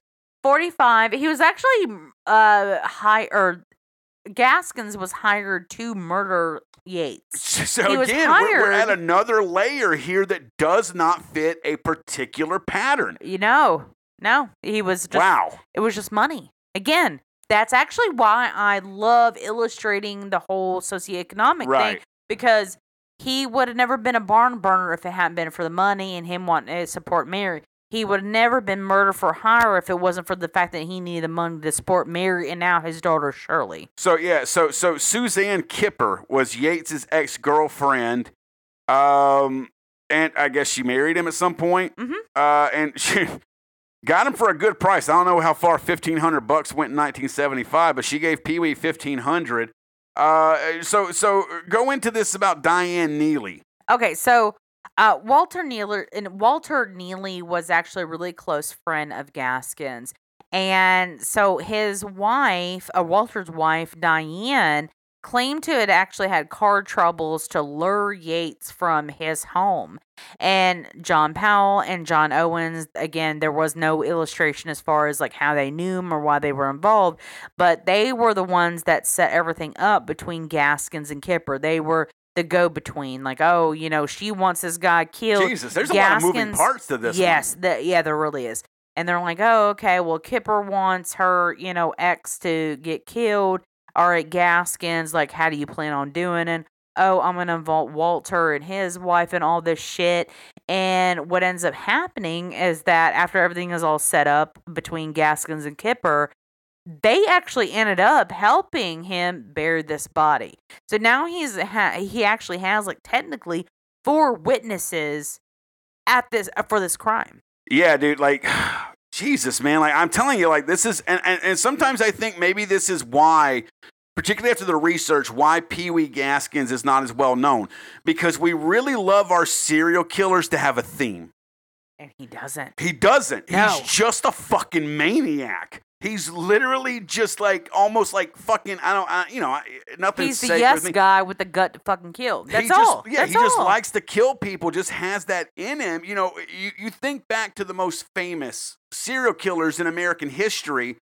Uh, uh, fuck, even in world history, a lot of them have something that you can kind of nail to them.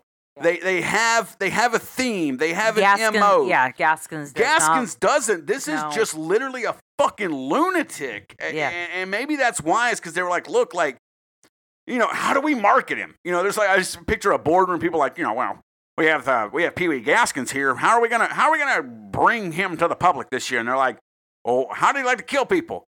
Uh, every way. Whatever Yeah. the fuck he get his hands on is how he like to kill him. All right, okay, okay. okay. Did, he- did, he- did he like killing boys? Uh, well, I mean, he killed men, but he also killed women and, and children. kids. Yeah. Oh shit, that's not gonna do. Hmm.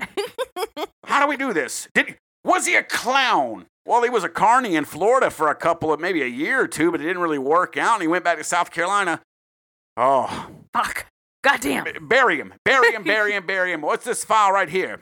Jeffrey Dahmer. Let's see what we can do with him. Like, I, it's crazy Yeah. and, and, and as we've researched it, I'm like, maybe that's why, because a lot of the times when it comes to serial killers, you think about the most famous ones, you can boil down your most famous serial killers, honestly, to a five, 10 minute conversation. Yeah. You really can because they yeah. have I a thousand something that agree. sticks. Yeah.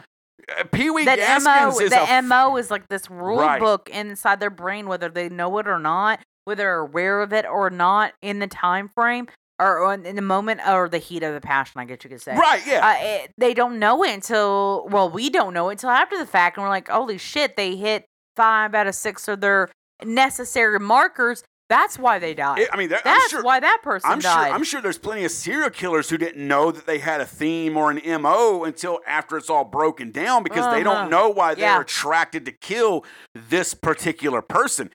Pee Wee Gaskins was just like, "Well, that some bitch looked at me crossways," you know, and then someone else was like, "I'll give you fifteen hundred bucks if you fucking kill me." God damn, girl, let's do it.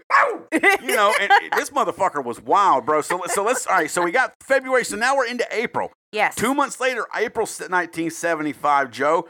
What happens to Diane Neely, Yeah, the so- lady who gave him the 1500 bucks to kill her former Well, no, she no, she helped with Suzanne, the Suzanne Kemper and the Silas Yates controversy.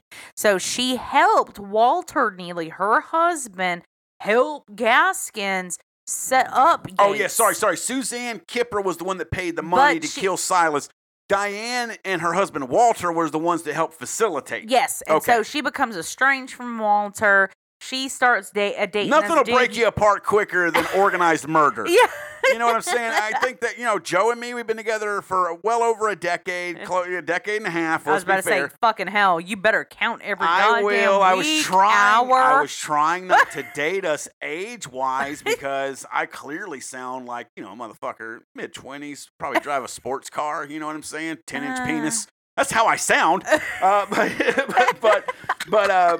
But yeah, so but yeah, I promise you, if you think you're strong, but, but now we have some upcoming episodes where Uh, you're going to show where the murder just brought the love together, but not so the case in Pee Wee's history. no. So so so Diane Neely, Yeah. gets stabbed, gets get murked out by Pee Wee via stabbing. Yes. So again, she uh, Diane becomes estranged from her husband Walter, starts dating a guy named Avery Howard who's 10 years older than her.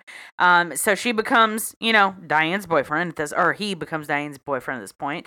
Neely, Diane and Howard attempt to actually blackmail Gaskin. So this bitch fucking not only dishes her husband, but gets like all balls to the wall in her brain, like, oh, I know how we can get some money.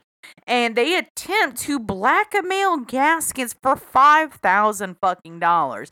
Like how dumb, bitch! Like you've p- already you already know this fucker will kill somebody for some money. I You really think he's gonna give a shit about killing you trying to get money and, from and I haven't seen. There's not a ton of photos of Pee Wee out there, but the photos I've seen does not look like this motherfucker had 5K laying around. no, no, he's squirrely as shit. But I do, you know what though? I got to give it up, although it cost him his life. You got to give it up for Avery Howard for Diane being like, "Look, I love you, Avery, but you got you've got to know something about me. I participated in an organized murder for money, and I just don't want that to come back later and haunt us." And Avery goes, "You know what? I respect that. I fucking love that. That's what Jesus would do, Diane. But I'm going to tell you what. You think we could get some money out of this? Like, I love the fact that it's not like, holy shit, you helped help someone get murdered. I should run I'm from gone. the hills. Avery, Avery goes, you helped someone get murdered. Let's yeah. We could make some Let's money profit off this. off of this. Yeah, Yes, so, exactly, uh, dumb This fuck. is two murders you kind of can't feel too terrible Yeah. about. But again, stabs one, shoots the other. There's not. There's no method No. to how he likes to kill. Pee Wee just likes being crazy at this point. Yeah. So now, two more months, Joe, pass. We're in June of 1975. Yeah. So, oh gosh.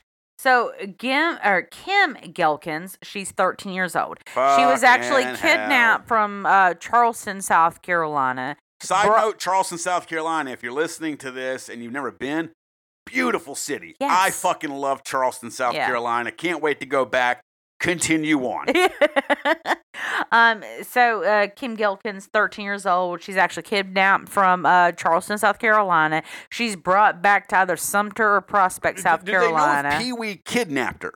Was it her or was it him? Because I There's see here there uh, wasn't she- a lot of details. she was basically a sex slave to him and his friends. Yes. So we don't know necessarily who got her, but she comes. and and still into- honestly uh, he uh, prior to that he had actually only been considered somebody who was like aiding and abetting a minor at this point who had like run away Ah, okay. so I, maybe she was already wild she was already out and about he saw an so, opportunity so how long was she a sex not slave? even said not even said it could have been a couple of weeks couple of hours fuck if Years. we know We don't yeah. know. no absolutely do not know All right. So, Um, but but so in June she's ki- 1975, she was killed. Yeah, so she's kidnapped and she was obviously being raped by Gaskins and several of his other friends. Right. Uh, this particular night, she decides that no, I don't want anything to do with you, Gaskins. Get the fuck off of me. Okay. Tries fighting him. It pisses him off. That's the reason why she got killed because she had turned down his advances.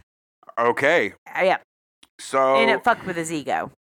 Well, yeah, and that's a five foot two to five foot four ego, so there ain't a lot of fucking, there ain't a lot of room for messing around. And then you know, a few months later, now we're Yeah, at we're- October, 19 October. 1975. Yep, 1975 October. We got uh, Dennis Bellamy. He's 27. Uh, he was a he was someone that helped Pee Wee with with robberies and Yep. burglaries and stuff like that. He was also Diane Neely's half brother. Yep. Um, and then you got John Knight, 15, who is a half brother to Dennis, who's a half brother to Diane. Yeah. So we got quarter brothers, we got half brothers, all kinds Quarter of brothers running around something, this. yeah. Yeah. And uh, uh, did it say why? I mean, Pee Wee smoked them both via gunshot. Uh, let's see. Uh, the, the, the boys. The, oh, so the boys had actually robbed. So Gaskins has a repair shop at this Yeah, point. He's- yeah. You know, I'm, that doesn't. No offense to anybody who does that kind of shit. It's very good, honest work, but you don't have to have a lot of startup capital to start a repair shop. That's all I was getting at. Um, so they, they had actually robbed Gaskin's repair shop. Uh, and uh, you know he, you know, God damn it, don't you don't cross the fucking little boss, the boss baby. Um, and they were they were murdered and buried with with uh, other victims. So I'm are, were they were they also buried on Pee Wee's property? yes. Mm-hmm. Okay. Uh, and, and Walter Neely. That's another name, Neely's right? So, so yeah. again, Diane has been killed. Not sure Walter knows this, but he's the one who, along with his wife at the time, Diane, helped facilitate the murder of Silas Yates for Suzanne Kipper. He actually helps Pee Wee get rid of the bodies. Yes. Um, and at this point, we run from October, Joe, to November 14th of 1975 when Pee Wee Gaskins is finally arrested for all this shit. So, November 14th of 1975, Joe, shit finally catches up with Pee Wee Gaskins and he's finally arrested. Yes. So Walter Neely, who we've been mentioning. Yeah, that's the guy who helped him bury his last victims. Yeah. By the So- way. Yeah. So he's arrested, and he immediately. So Neely flips. got arrested. Yeah, Neely got arrested, and it wasn't alluded to exactly what crime What- he what was for, picked up. okay. Yeah, exactly. So he's in custody. He's like, "Fuck it, I'm flipping on Gaskins because I need my ass out. Whatever you know, bargaining token Yeah. I can use this for, I'm gonna fucking use it to my That's a real friend right there, by the way. Yeah, Holy shit, right. there's handcuffs. Time to motherfucking roll over. Yeah. So that's when he immediately tells the cops that you know Gaskins wa- had killed like Dennis Bellamy and Johnny uh, Johnny Knight, and said Gaskin actually told him he had killed several folks listed as missing persons and led them to where some of these bodies were buried. Which, of course, Dennis or Wal- Walter Neely knew because he had helped Gaskins put them there. Yes, a few the of way. them. Yeah, so he knew about some of the bodies and where they were located. Obviously, he knew about the ones he helped bury, but you know he.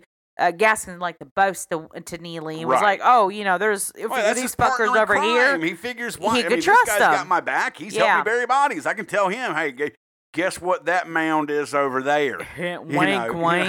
yeah, no. So in you know the cops search, they find eight of the bodies.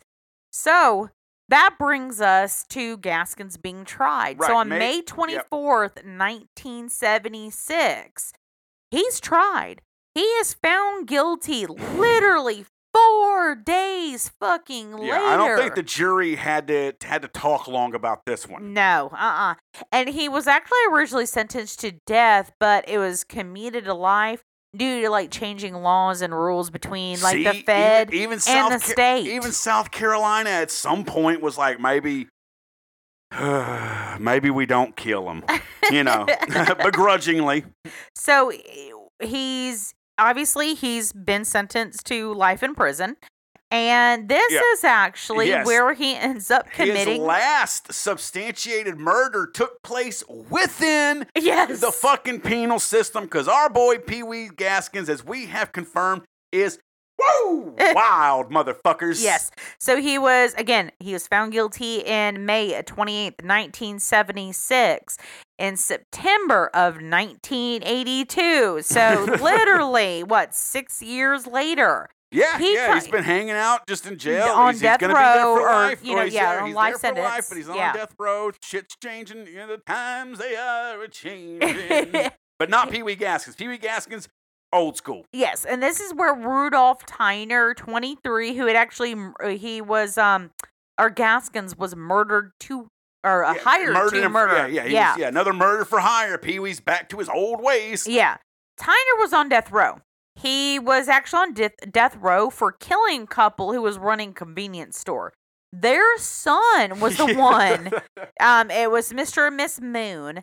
Um, they ran this convenience store. Their son paid Gaskins two thousand dollars to kill this motherfucker. That's a lot of prison ramen and cigarettes Yeah, right there. But he the was way. pretty much just like, okay, you know, I'm here. I'm done. Again, Yeah. nothing else to lose. yeah, exactly. So he thought. Yeah, but the Moon Boy, he was just like all these, you know, uh, all, the, the judicial system is not giving me any kind of fucking um uh, peace or gravity. Right, because we know uh, for the longest time, I mean, uh, especially in modern history, I mean, you could be on death row for fucking decades. Yeah, and So that's what the Moon Boy was right. pissed he, off he about. He, He, wanted, blood. justice. I want my fucking blood, and Yeah. he's still here. I want this my fucking blood. This fucker killed my parents. Yeah. I want him gone.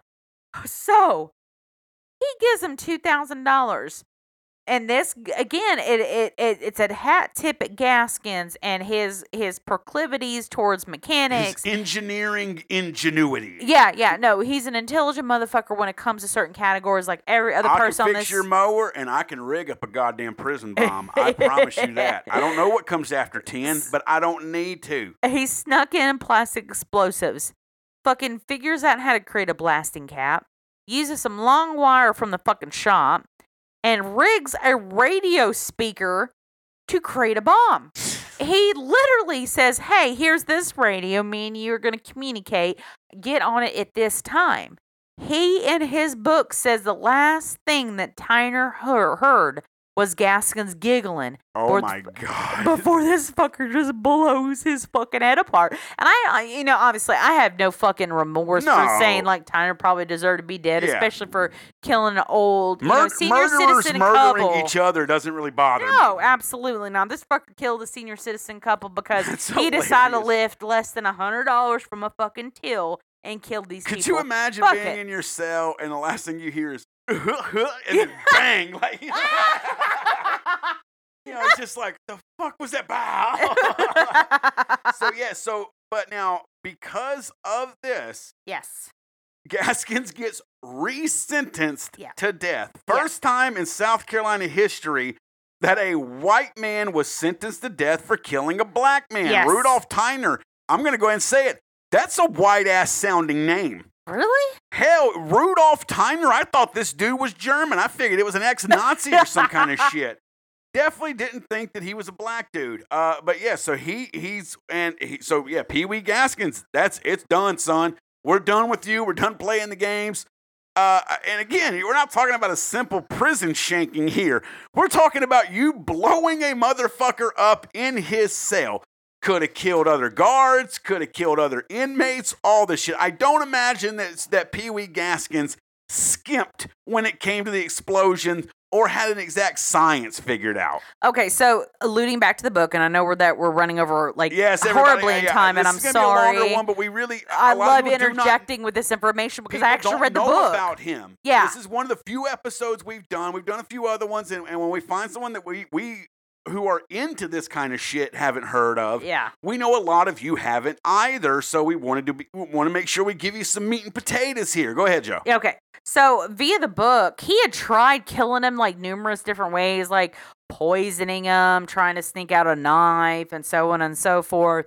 But he, he when he thought of the the explosives thing, he was like, "Hell yeah, this is the way I'm gonna get his ass." And I thought that was actually really funny when I read it, and I mm-hmm. actually giggled while I was reading it. I'm pretty sure your dad looked over at me and thought I was fucking nuts because he was sitting on the couch, and I was just like, he, he blew him up. Like- We're gonna go boom, Yeah. motherfuckers. And then you know in my notes, what did I put in there? Boomy boom. No, I love I love you. You literally put plastic explosives plus blasting cap plus long wire plus radio speaker equals boomy boom. that is Joe's actual notes there.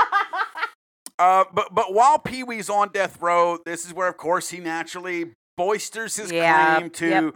100 to 110 people that he actually killed. Which again, he didn't do that. He he was sentenced to life in 1976, right? hmm So we've we've went six to seven years past that, and he's never at this point exaggerated his kill count. No. because he had life in prison. And he's he's he hasn't made in the shade because he's already earned so much respect Right. in his particular prison. Oh yeah, He has it fucking made. Right, he but is now- top goddamn dog in this right. fucking Now though, you can see the end is nigh. yeah. So now it's time to just bolster that My legacy. legacy, Yeah, my you gotta ride off. Got to ride off big time. Yep. Um, Uh, he also actually uh, claimed to be the one who had killed a South Carolina senator, uh, Senator James Cuttino Jr.'s 13-year-old daughter. Mhm. But again, as we've said, all of these murders were in were widely disputed. There is zero. Again, we're not saying he didn't, but there is zero evidence to show Yeah. that he actually did them. And again, you're talking about a guy. And he talks a lot about it in his book, y'all. If you guys want to go through the nitty gritty, feel free. It's uh, the PDF is on Reddit. But yeah, he even talks about, oh, I cooperated with my son to kidnap and kill, you know, the senator's daughter. And so no, no, it was a solicitor. So this is actually two weeks sorry, before his execution. Uh, he claims that he had plotted with his son to uh, kidnap the three-year-old daughter of Dick Harpootlian. Yeah. Uh, he was the area, the, the the area county or whatever solicitor that had commuted his life sentence yeah. to execution because of the murder of Rudolph Tyner. But again, there was no substantiation. No. There was never an actual No. kidnap attempt or anything like that. It's just a claim. Um, and uh, so actually, um, he, So he's you- he, he's executed September sixth of nineteen ninety one. Finally, Yes. But a few hours Right. previous to it, they were talking about like a- and again, this uh, uh, it's split between his book and what other people said. right? Other people said that he was vehemently trying not to die. Like they did he did not want to die. But via his book, he was like, "Oh, I'm ready to go." Now, if he was really ready to go, why do you need to slit your wrist, motherfucker? Just die via electric chair. so is it? He was hoping that by slitting his wrist, that it would kind of fall into that pretense where it previously had, where he had been appealing and, and postponing his death. he uh, was hoping. medical. They would have Yeah, him away. yeah. No, they literally sewed his ass up and said, "No, you're gonna sit in that fucking electric chair a few God hours damn, from now." that's cold right there. Yeah, that's how you my gonna go- die, that's how my motherfucker. goddamn state Yes. electrocutes a motherfucker. Hell yeah. Uh, eh, his final words, Joe. What his final words? I'll I'll let my lawyers talk for me. I'm ready to go. yeah. Boom. you know. boomy boom. yeah. Um, and so I, I think this is a, a good quote to end everything on, Joe. You actually got this. It's it's from his book, The Final Truth by Pee Wee Gaskins. Final Truth should be in quotes. Eh. um, because we again, as a lot of this is uh, unsubstantiated, but uh, Should I try my southern accent? It's up to you. No, let's go ahead and do it. Let's get a Midwestern woman to fake a Southern accent for a South Carolina native serial killer. It's 2021. That's a quality. Let's fucking go for it. Do Oh, it. Well, thank you. Do it. Do it. when they put me to death, I'll die remembering the freedom and pleasure of my life. I'll die knowing that there are others coming along to take my place, and most of them won't never get caught. I'll die peaceful because my name is going to live as long as men have memories, as long as they talk about good and evil, and as long as they read my words of final truth. All right, I'll give you some credit. Not bad. Thank Not you. as loud as most You? Southerners No. would have done it. Well, that's why I can't deny what I am, but not bad, but not bad. So, Dreadheads, that was, is the story of Pee Wee Yeah. Gaskins. I was really excited to do this episode. Me too. I really was. Yeah. I really hated that I didn't have the time to be able to participate in the research as much as I normally do. But clearly, you can see Joe gave us a lot of fucking meat.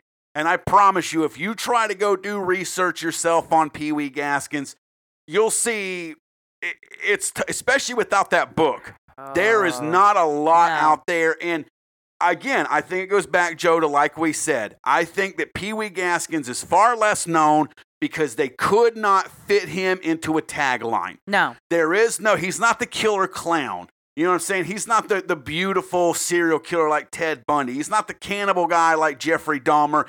He doesn't even have a standard operating procedure with how to kill motherfuckers. No. Mm-mm. Honestly, at this point, I don't even know how to classify Pee Wee Gaskins. No. Clearly fucking psychotic, Yeah. clearly a madman, but I, I can't, I mean, so, even something as generic as the meanest man in America. uh, What else can you say about him? I don't know. I, I can't even know. think of a clever quip at this No. point. And for No. all of my faults, and I'm sure the listeners go, yeah, there's a lot. I'm at least pretty quick witted on my feet. oh yeah.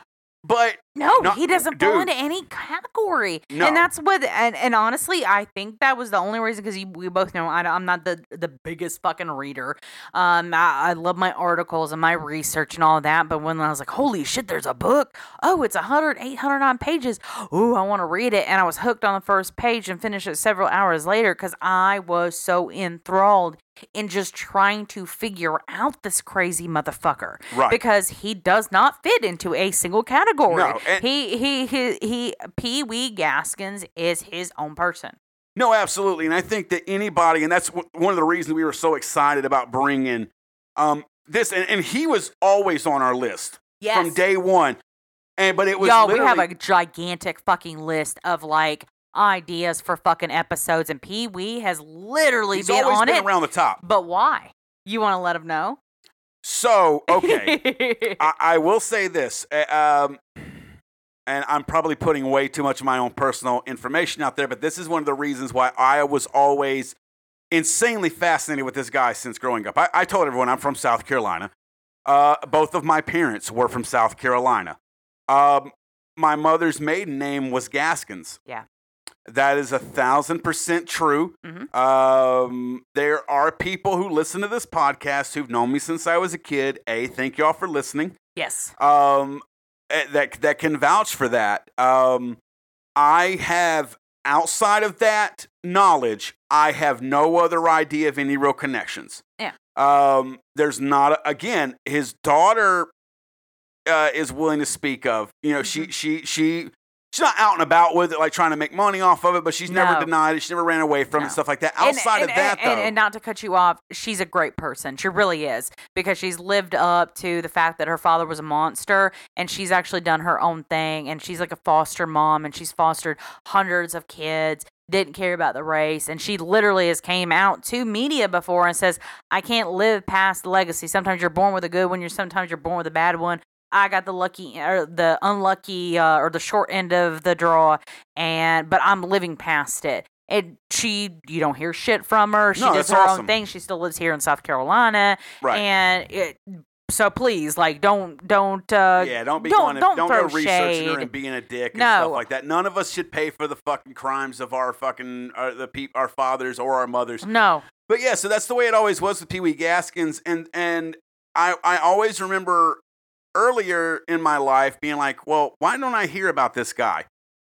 And and now after being able to do the research, because honestly, we, we wanted to do him a little bit earlier uh, in the episodes than what we got to, but we just did we weren't able to dig much. no, And all, I'm telling you, like if we didn't, if we were not able to get a hold of a of a PDF copy of that book, this episode would not be almost two hours long. It would have barely pushed a fucking hour. yeah, agreed, And- and agreed. that's Because why when we was so originally did the notes, yeah, it was like two pages, if that. Yeah, you'll then- find articles and stuff about it, but all of them say the same shit. yeah, They just there's just not a lot about it. So I think that if you're into true crime, if you're particularly into serial killers, Pee Wee Gaskins is fucking fascinating because the body count, his legacy, what they it- just the stuff alone that they were able to substantiate, he should be in the Hall of Fame with the ones that everybody knows, and he's not known. And I think that's a fun thing to dissect is why he's not known. yes, absolutely. I 100% Um, agree with so, that. So, but if you've ever heard of him before, even in passing, I really hope y'all enjoyed this episode. We had a fucking blast doing this episode. Yes. We always have a lot of fun, but it was cool to kind of get to do someone that kind of personally means something to me. Uh, not only being from my home state, but again, he he. His step, uh, his dad, his biological dad had the same last name as my biological mother. So, and I promise you, that's not a name that is all over the state of South Carolina. no, it's not. It's it's not. Yeah. I've never heard of the last name Gaskins outside of my mother's side of the family until I heard of Pee Wee Gaskins. yeah. Never ran a single uh, across another motherfucker that that had that happen. So, um, Jeff Funjo, Oh yeah, always. This this is actually probably to date my f- most favorite episode. Yep. So really again, is. sorry we kept y'all so long. We hope you enjoyed it. I just don't. There wasn't. We had to bring all this shit up because I really. I think a lot of you, if you're listening to this, you went, "Who the fuck is Pee Wee Gaskins?" And I think that at the end of it, you guys are going to become, and I mean this in in in a liking serial killers fashion like that. You're going to be a big fan of Pee Wee. Yeah. You're going to want to know more about him. I encourage and y'all. if you do, guys, I, I'm going to say this ahead of time as like a disclaimer. Pee Wee in his book goes into grave detail about num- uh, uh, uh, several of his crimes. Yeah. And I'm going to illustrate this. Uh, I'm going to illustrate this in saying that if you do not know or you don't want to know about how this man perpetrated a crime against a expecting mother and her toddler, do not fucking read this because it goes into too much detail and you will be haunted. right. Even if you have a strong stomach like me. But it is a very fascinating read, except for that section. Right. And as we've always said, uh, you never know when you cross the line on what you can handle until you have crossed the line on what you can handle. Yes. So read at caution. But again, it's out there. We found it on Reddit. The, the, the book is out there in PDF form. I really wish they would re release this book. Maybe some of the details are in there, is why they haven't. But again, uh, uh, Pee Wee Gaskins should be a serial killer that everybody knows. And you should do your part, Dreadheads, in spreading the dread. Learn about Pee Wee Gaskins. And I promise you, you share are it going. with others. Share our yes. podcast with Yeah, others. Yes, absolutely. we did our fucking due others. diligence, motherfuckers. Share us. Yep, but I I think Pee Wee's going to be a really cool talking point that you can bring up to a lot of other people that aren't going to know about him. And really, in all honesty, in, in the serial killer fan community, uh, this is a guy that we all should know about. And I think that after you listen to this, you're going to kind of feel like us and feel like you kind of have your own little hidden secret, your own little hidden gem that not everybody knows about. So we hope you enjoyed that. Joe, remind them once again where can they go to link up with us? Spreadthedreadpodcast.com. What do they find there? all, all of our social media links and direct links to all of the podcast applications that we can be found on. No bullshit. Don't have to search for us. You click on Stitcher, you're going to go directly to our page. Same as Google Podcasts, Apple, Podcasts, Apple. all of them. Yep, yeah, Yep. And, and there's links directly to our YouTube and our BitChute. Yep. And of course, on that website, there's a Podbean player that has all of our episodes right there, so you can even listen to the episodes directly from our website. And if you're that fucking lazy to already listen to our podcast directly on the website, feel free to hit me up on Snapchat at the uh, Spread the Dread podcast as well. And shoot, if you really want the direct link, ask me for it. I will send it to you so that you don't have to for the dig for it. Yes. sure, yeah, Yep. yeah, we could we could do something. That's fine. Yeah, if Yep. anyone's wanting that, I uh, will hit up share the Joe on link. Snapchat. You hit us up on IG asking for that shit. We're not going to give it to you. We told you to do it on Snapchat. Fucking listen. Yep. But definitely follow us on Facebook and Instagram. and feel free to mench, uh, to uh, to message us on there as well as spread the dread podcast at gmail.com. And again, don't forget five star super spreader. Next episode, I promise you, we're going to let you know the other podcast platforms that you can review us on to get those stickers. We just want to research it, make sure we have it in hand so that we can give you clear, concise ways to give us reviews. But the reviews are insanely important. They help to bolster us up on the list.